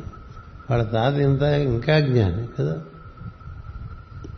విజితాసుడు పృథు అలాంటి వాడు. వాడు మరి వంశం మూలంలోకి పోతే చతుర్ముఖ బ్రహ్మ ఆయన ఎక్కడి నుంచి వచ్చాడు? నారాయణలోంచి వచ్చాడు. మనం కూడా అంతే. కానీ ఏం జరిగింది? ఇలా ఇలా ఇలా ఇలా వచ్చేసరికి చివరికి మైండ్లో ఈ స్టేషన్కి వచ్చేసరికి ఇలా అయిపోయాం. ఇవి రొటీన్. అంతేకాదు మనకు రొటీనే కాకుండా వాళ్ళు వీళ్ళు చేసే కూడా మన నచ్చితే రజోగుణ దోషం చేస్తే అవన్నీ తెచ్చి చేసేసుకుంటూ ఉంటాం మనం. మన రొటీన్లో. కదా? ఎంతసేపు పక్కవాడిని చూసి వాతలు పెట్టుకోవడం అనేటువంటిది మానవుడికి చాలా ఎక్కువ. అందులో భారతీయుడికి విపరీతంగా. ఏం సందేహం లేదు. వాడివన్నీ పక్కన పెట్టి పనికిరాని వాళ్ళందరూ ఏవైతే చేస్తున్నారో అవన్నీ వాళ్ళకి నచ్చుతాయి అవి చేసుకుంటూ ఇంకా కృషించిపోతూ ఉంటారు. నశించిపోతూ ఉంటారు. అలా జరుగుతూ వస్తుంది. ఏం చేత నెమ్మదిగా సత్వం నుండి రజస్సుకి రజస్సు నుండి తమస్సుకి మనం జారిపోతాం సులభంగా. పరిసరాలు బట్టే పరిసరాలు బట్టే. అందువల్ల అలాంటి వాడికి ఒక మహాత్ముడు వచ్చాడు అనుకోండి వాడి జీవితంలోకి. ఇక అక్కడి నుంచి సంస్కరణ మొదలైపోతుంది. ఒక మహాత్ముడు నిజమైనటువంటి సంఘ సంస్కర్త. సంఘ సంస్కర్తలను ఉద్యమాలు చేసేవాడు ఎవరు? పెద్ద పనికొచ్చిన పనులు చేయలే. ఒక మహాత్ముడి వలన ప్రచోదనం చెంది చక్కగా తమ జీవితాల్ని మళ్ళీ చక్కని దారిలో పెట్టుకుని కృతకృత్యమైనటువంటి కుటుంబాలు ఉంటాయే? వాళ్ళ అదృష్టవంతులు వాళ్ళు ఆ విధంగా ఆ మహాత్ముడు వలన సంస్కరింపబడే వాళ్ళు అవుతారు. అందుచేత పెద్దల సమాశ్రయణం అనేటువంటిది చాలా ముఖ్యం. అది అదృష్టంగా లభిస్తుంది. ఇప్పుడు నారదుడు వచ్చాడంటే సామాన్యం అండి. ఓ సద్గురువు మన జీవితంలోకి వచ్చాడంటే అది సామాన్యమా కాదు. దాన్ని మనం ఎంత చక్కగా పండించుకోవాలి? ఎంత చక్కగా పండించుకోవాలి? పండించుకోకుండా ఆయన వాడుకుందాం అనుకోండి. ఏదైనా వాడుకుందాం అనే దృశ్యం అది. ఏదైనా. అందుకని ఈయన వచ్చి ఇప్పుడు ప్రాచీన బర్హికి జ్ఞానం లేకుండా జీవిస్తే ఎలా ఉంటుందో కథ చెప్తాడు. అదే పురంజనోపాఖ్యానం. ఊరికే శరీరంలో దిగిపోయి ముచ్చటపడిపోయి నానా దరిద్రం చేసుకుంటాడు ఒక ఆయన. సత్య సావు అవుతుంది బయట మళ్ళీ నుంచి బయటికి రావడానికి అదొక ఉపాఖ్యానం ఇప్పుడు. అది మూడు సార్లు చెప్పేప్పటికి. ఇంకోసారి చెప్పాలా వద్దా అనేటువంటిది నేను ఆలోచిస్తున్నా. ఒకసారి గురు పూజలో చెప్పాను విశాఖపట్నంలో. ఆ తర్వాత విజయవాడ వెళ్ళి మరింత వివరంగా చెప్పాను. మళ్ళీ తిరిగి వచ్చి మళ్ళీ గురు పూజలో ఇక్కడ విశాఖపట్నంలో చెప్పాను మూడు సార్లు అయింది. దానివల్ల నాకు జ్ఞానం వచ్చేసింది అని కాదు. మళ్ళీ చెప్పుకుందామా వద్దా అనేటువంటిది ఆలోచన చేద్దాం. ఏం చేద్దంటే పురంజనోపాఖ్యానం మన యొక్క జీవుడు ప్రవేశము ఆ తర్వాత వాడు వాడు అజ్ఞానం చేత చేసేటువంటి ప్రవర్తన దాని నుంచి ఏర్పరచుకున్న బంధములు ఆ పైన అందులోంచి బయటికి రాలేక అందులో ఎంత బాధపడతాడు ఆ తర్వాత ఎలా కృషించి నశించి చెట్టు చివరికి అట్టగోట్ల అందులోంచి బయటికి పీకితే వచ్చినట్టుగా వస్తాడు. వచ్చేసరికి మరి వరే ఇందులో దిక్కమందే మా ఫ్రెండ్ చెప్పాడు జాగ్రత్త సుమా అని. అసలు వాడిని మర్చిపోయాం ఎవడా ఫ్రెండ్ అంటే నీలో ఉండే ఈశ్వరుడే. ఫ్రెండ్ కూడా వస్తాడు నీతో పాటు. సింపుల్గా చెప్పామంటే ఒక ఒక క్లాస్లో చెప్పేసి కానీ అద్భుతంగా ఉంటుంది అది. చాలా బాగుంటుంది. పురంజన వ్యాఖ్యానం. మనంతా పురంజనులు ఉంటే పురస్సులు పురమునందు ప్రవేశించినటువంటి వాడు. ఇందులో వసించడం తెలియక దీంట్లో ఇరుక్కుపోయాం. ఇందులో ఇప్పుడు బయటికి రా ఎట్లా రావాలో తెలియదు. ఈ నానా జబ్బులతోనూ కంపు కొడుతున్నా ఏం తెలియకపోయినా సరిగ్గా నిద్రపడకపోయినా ఏమి కనపడకపోయినా వినపడకపోయినా ఏది రుచిగా లేకపోయినా వాసన తెలియకపోయినా ముట్టుకున్నా స్పర్శ లేకపోయినా అట్లా శవాలల్లో ఇందులో ఉండిపోతున్నాం తప్ప ఇందులో బయటకు వచ్చే మార్గం తెలియదు కదా. అది మొత్తం మానవ జాతికి ఒక పెద్ద సమస్య అది. బయటికి రాలేక అట్లా అందులో నిస్సహాయంగా ఉండిపోయిన వాళ్ళందరూ. వాళ్ళందరికీ హాస్పిటళ్ళు వాళ్ళకి గొట్టాలు పెట్టేసి అట్లా హాస్పిటల్లో ఉంటే అలా పోస్తూ ఉంటే అవి ఎంత పోసినా వెళ్ళిపోతూనే ఉంటాయి లోపలికి. అట్లా వందలాది కేర్ సెంటర్స్ ఉన్నాయి ప్రపంచంలో. వీళ్ళందరినీ పంపించేయాలా? పంపించకూడదా? అనే ప్రశ్న. ఎందుకని వాళ్ళగా వాళ్ళు వెళ్ళలేరు. వీళ్ళు పంపిస్తే అది హత్య అవుతుందా? ఇలాంటి ఇంటలెక్చువల్ సాముగడ్డలు చాలా జరుగుతూ ఉన్నాయి. అసలు ఇదంతా ఎందుకు వెళ్ళిపోగలిగితే? అందుచేత పురంజనోపాఖ్యానం is a story of consequence to all of us చెప్తే అవుతుందంటే ఒక సంవత్సరం వెళ్ళిపోతుంది మనకు మళ్ళీ. అందులో చిట్ట చివరిలో మళ్ళీ ఆ మిత్రుడు అంటే ఈశ్వరుడు కనబడి దిగేప్పుడే చెప్పాను కొంచెం జాగ్రత్తగా ఉండాలి నన్ను మర్చిపోకని చెప్తాడు. నన్ను మర్చిపోయావో నీకు ఇంకేం ఎంత అకేమం అయిపోతుంది. నీకు ఎప్పుడైనా ఇబ్బంది వస్తే గుర్తు తెచ్చుకో అంటాడు. ఏం గుర్తుంటుంది? సమస్య గుర్తుంటుంది తప్ప. ఇంకేం గుర్తున్నది అంతా అయిపోయిన తర్వాత ఏమి ఇలా చేసుకున్నావు అడిగితే ఏడుస్తాడు. అప్పుడు మళ్ళీ జ్ఞానబోధ ఏం చేసినా ఒకటి మళ్ళీ మామూలే. అది మన కథ. ఈ కథ వినిపించి ఎందుకు వచ్చావు? ఎలా ఉండాలి? ఎలా ఉంటే బాగుంటుంది? ఏం చేస్తే నీకు ఆనందం కలుగుతుంది?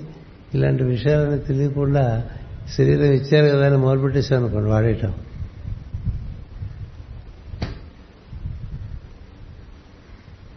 జంతువుకి మనిషికి తేడా ఏం ఉండదు. అందుచేత అది నారద మహర్షి వచ్చి సృష్టిలో తెలియట అనే ప్రజ్ఞకి రూపం కడితే అది నారద మహర్షి అవుతారు అది గుర్తుపెట్టుకోండి.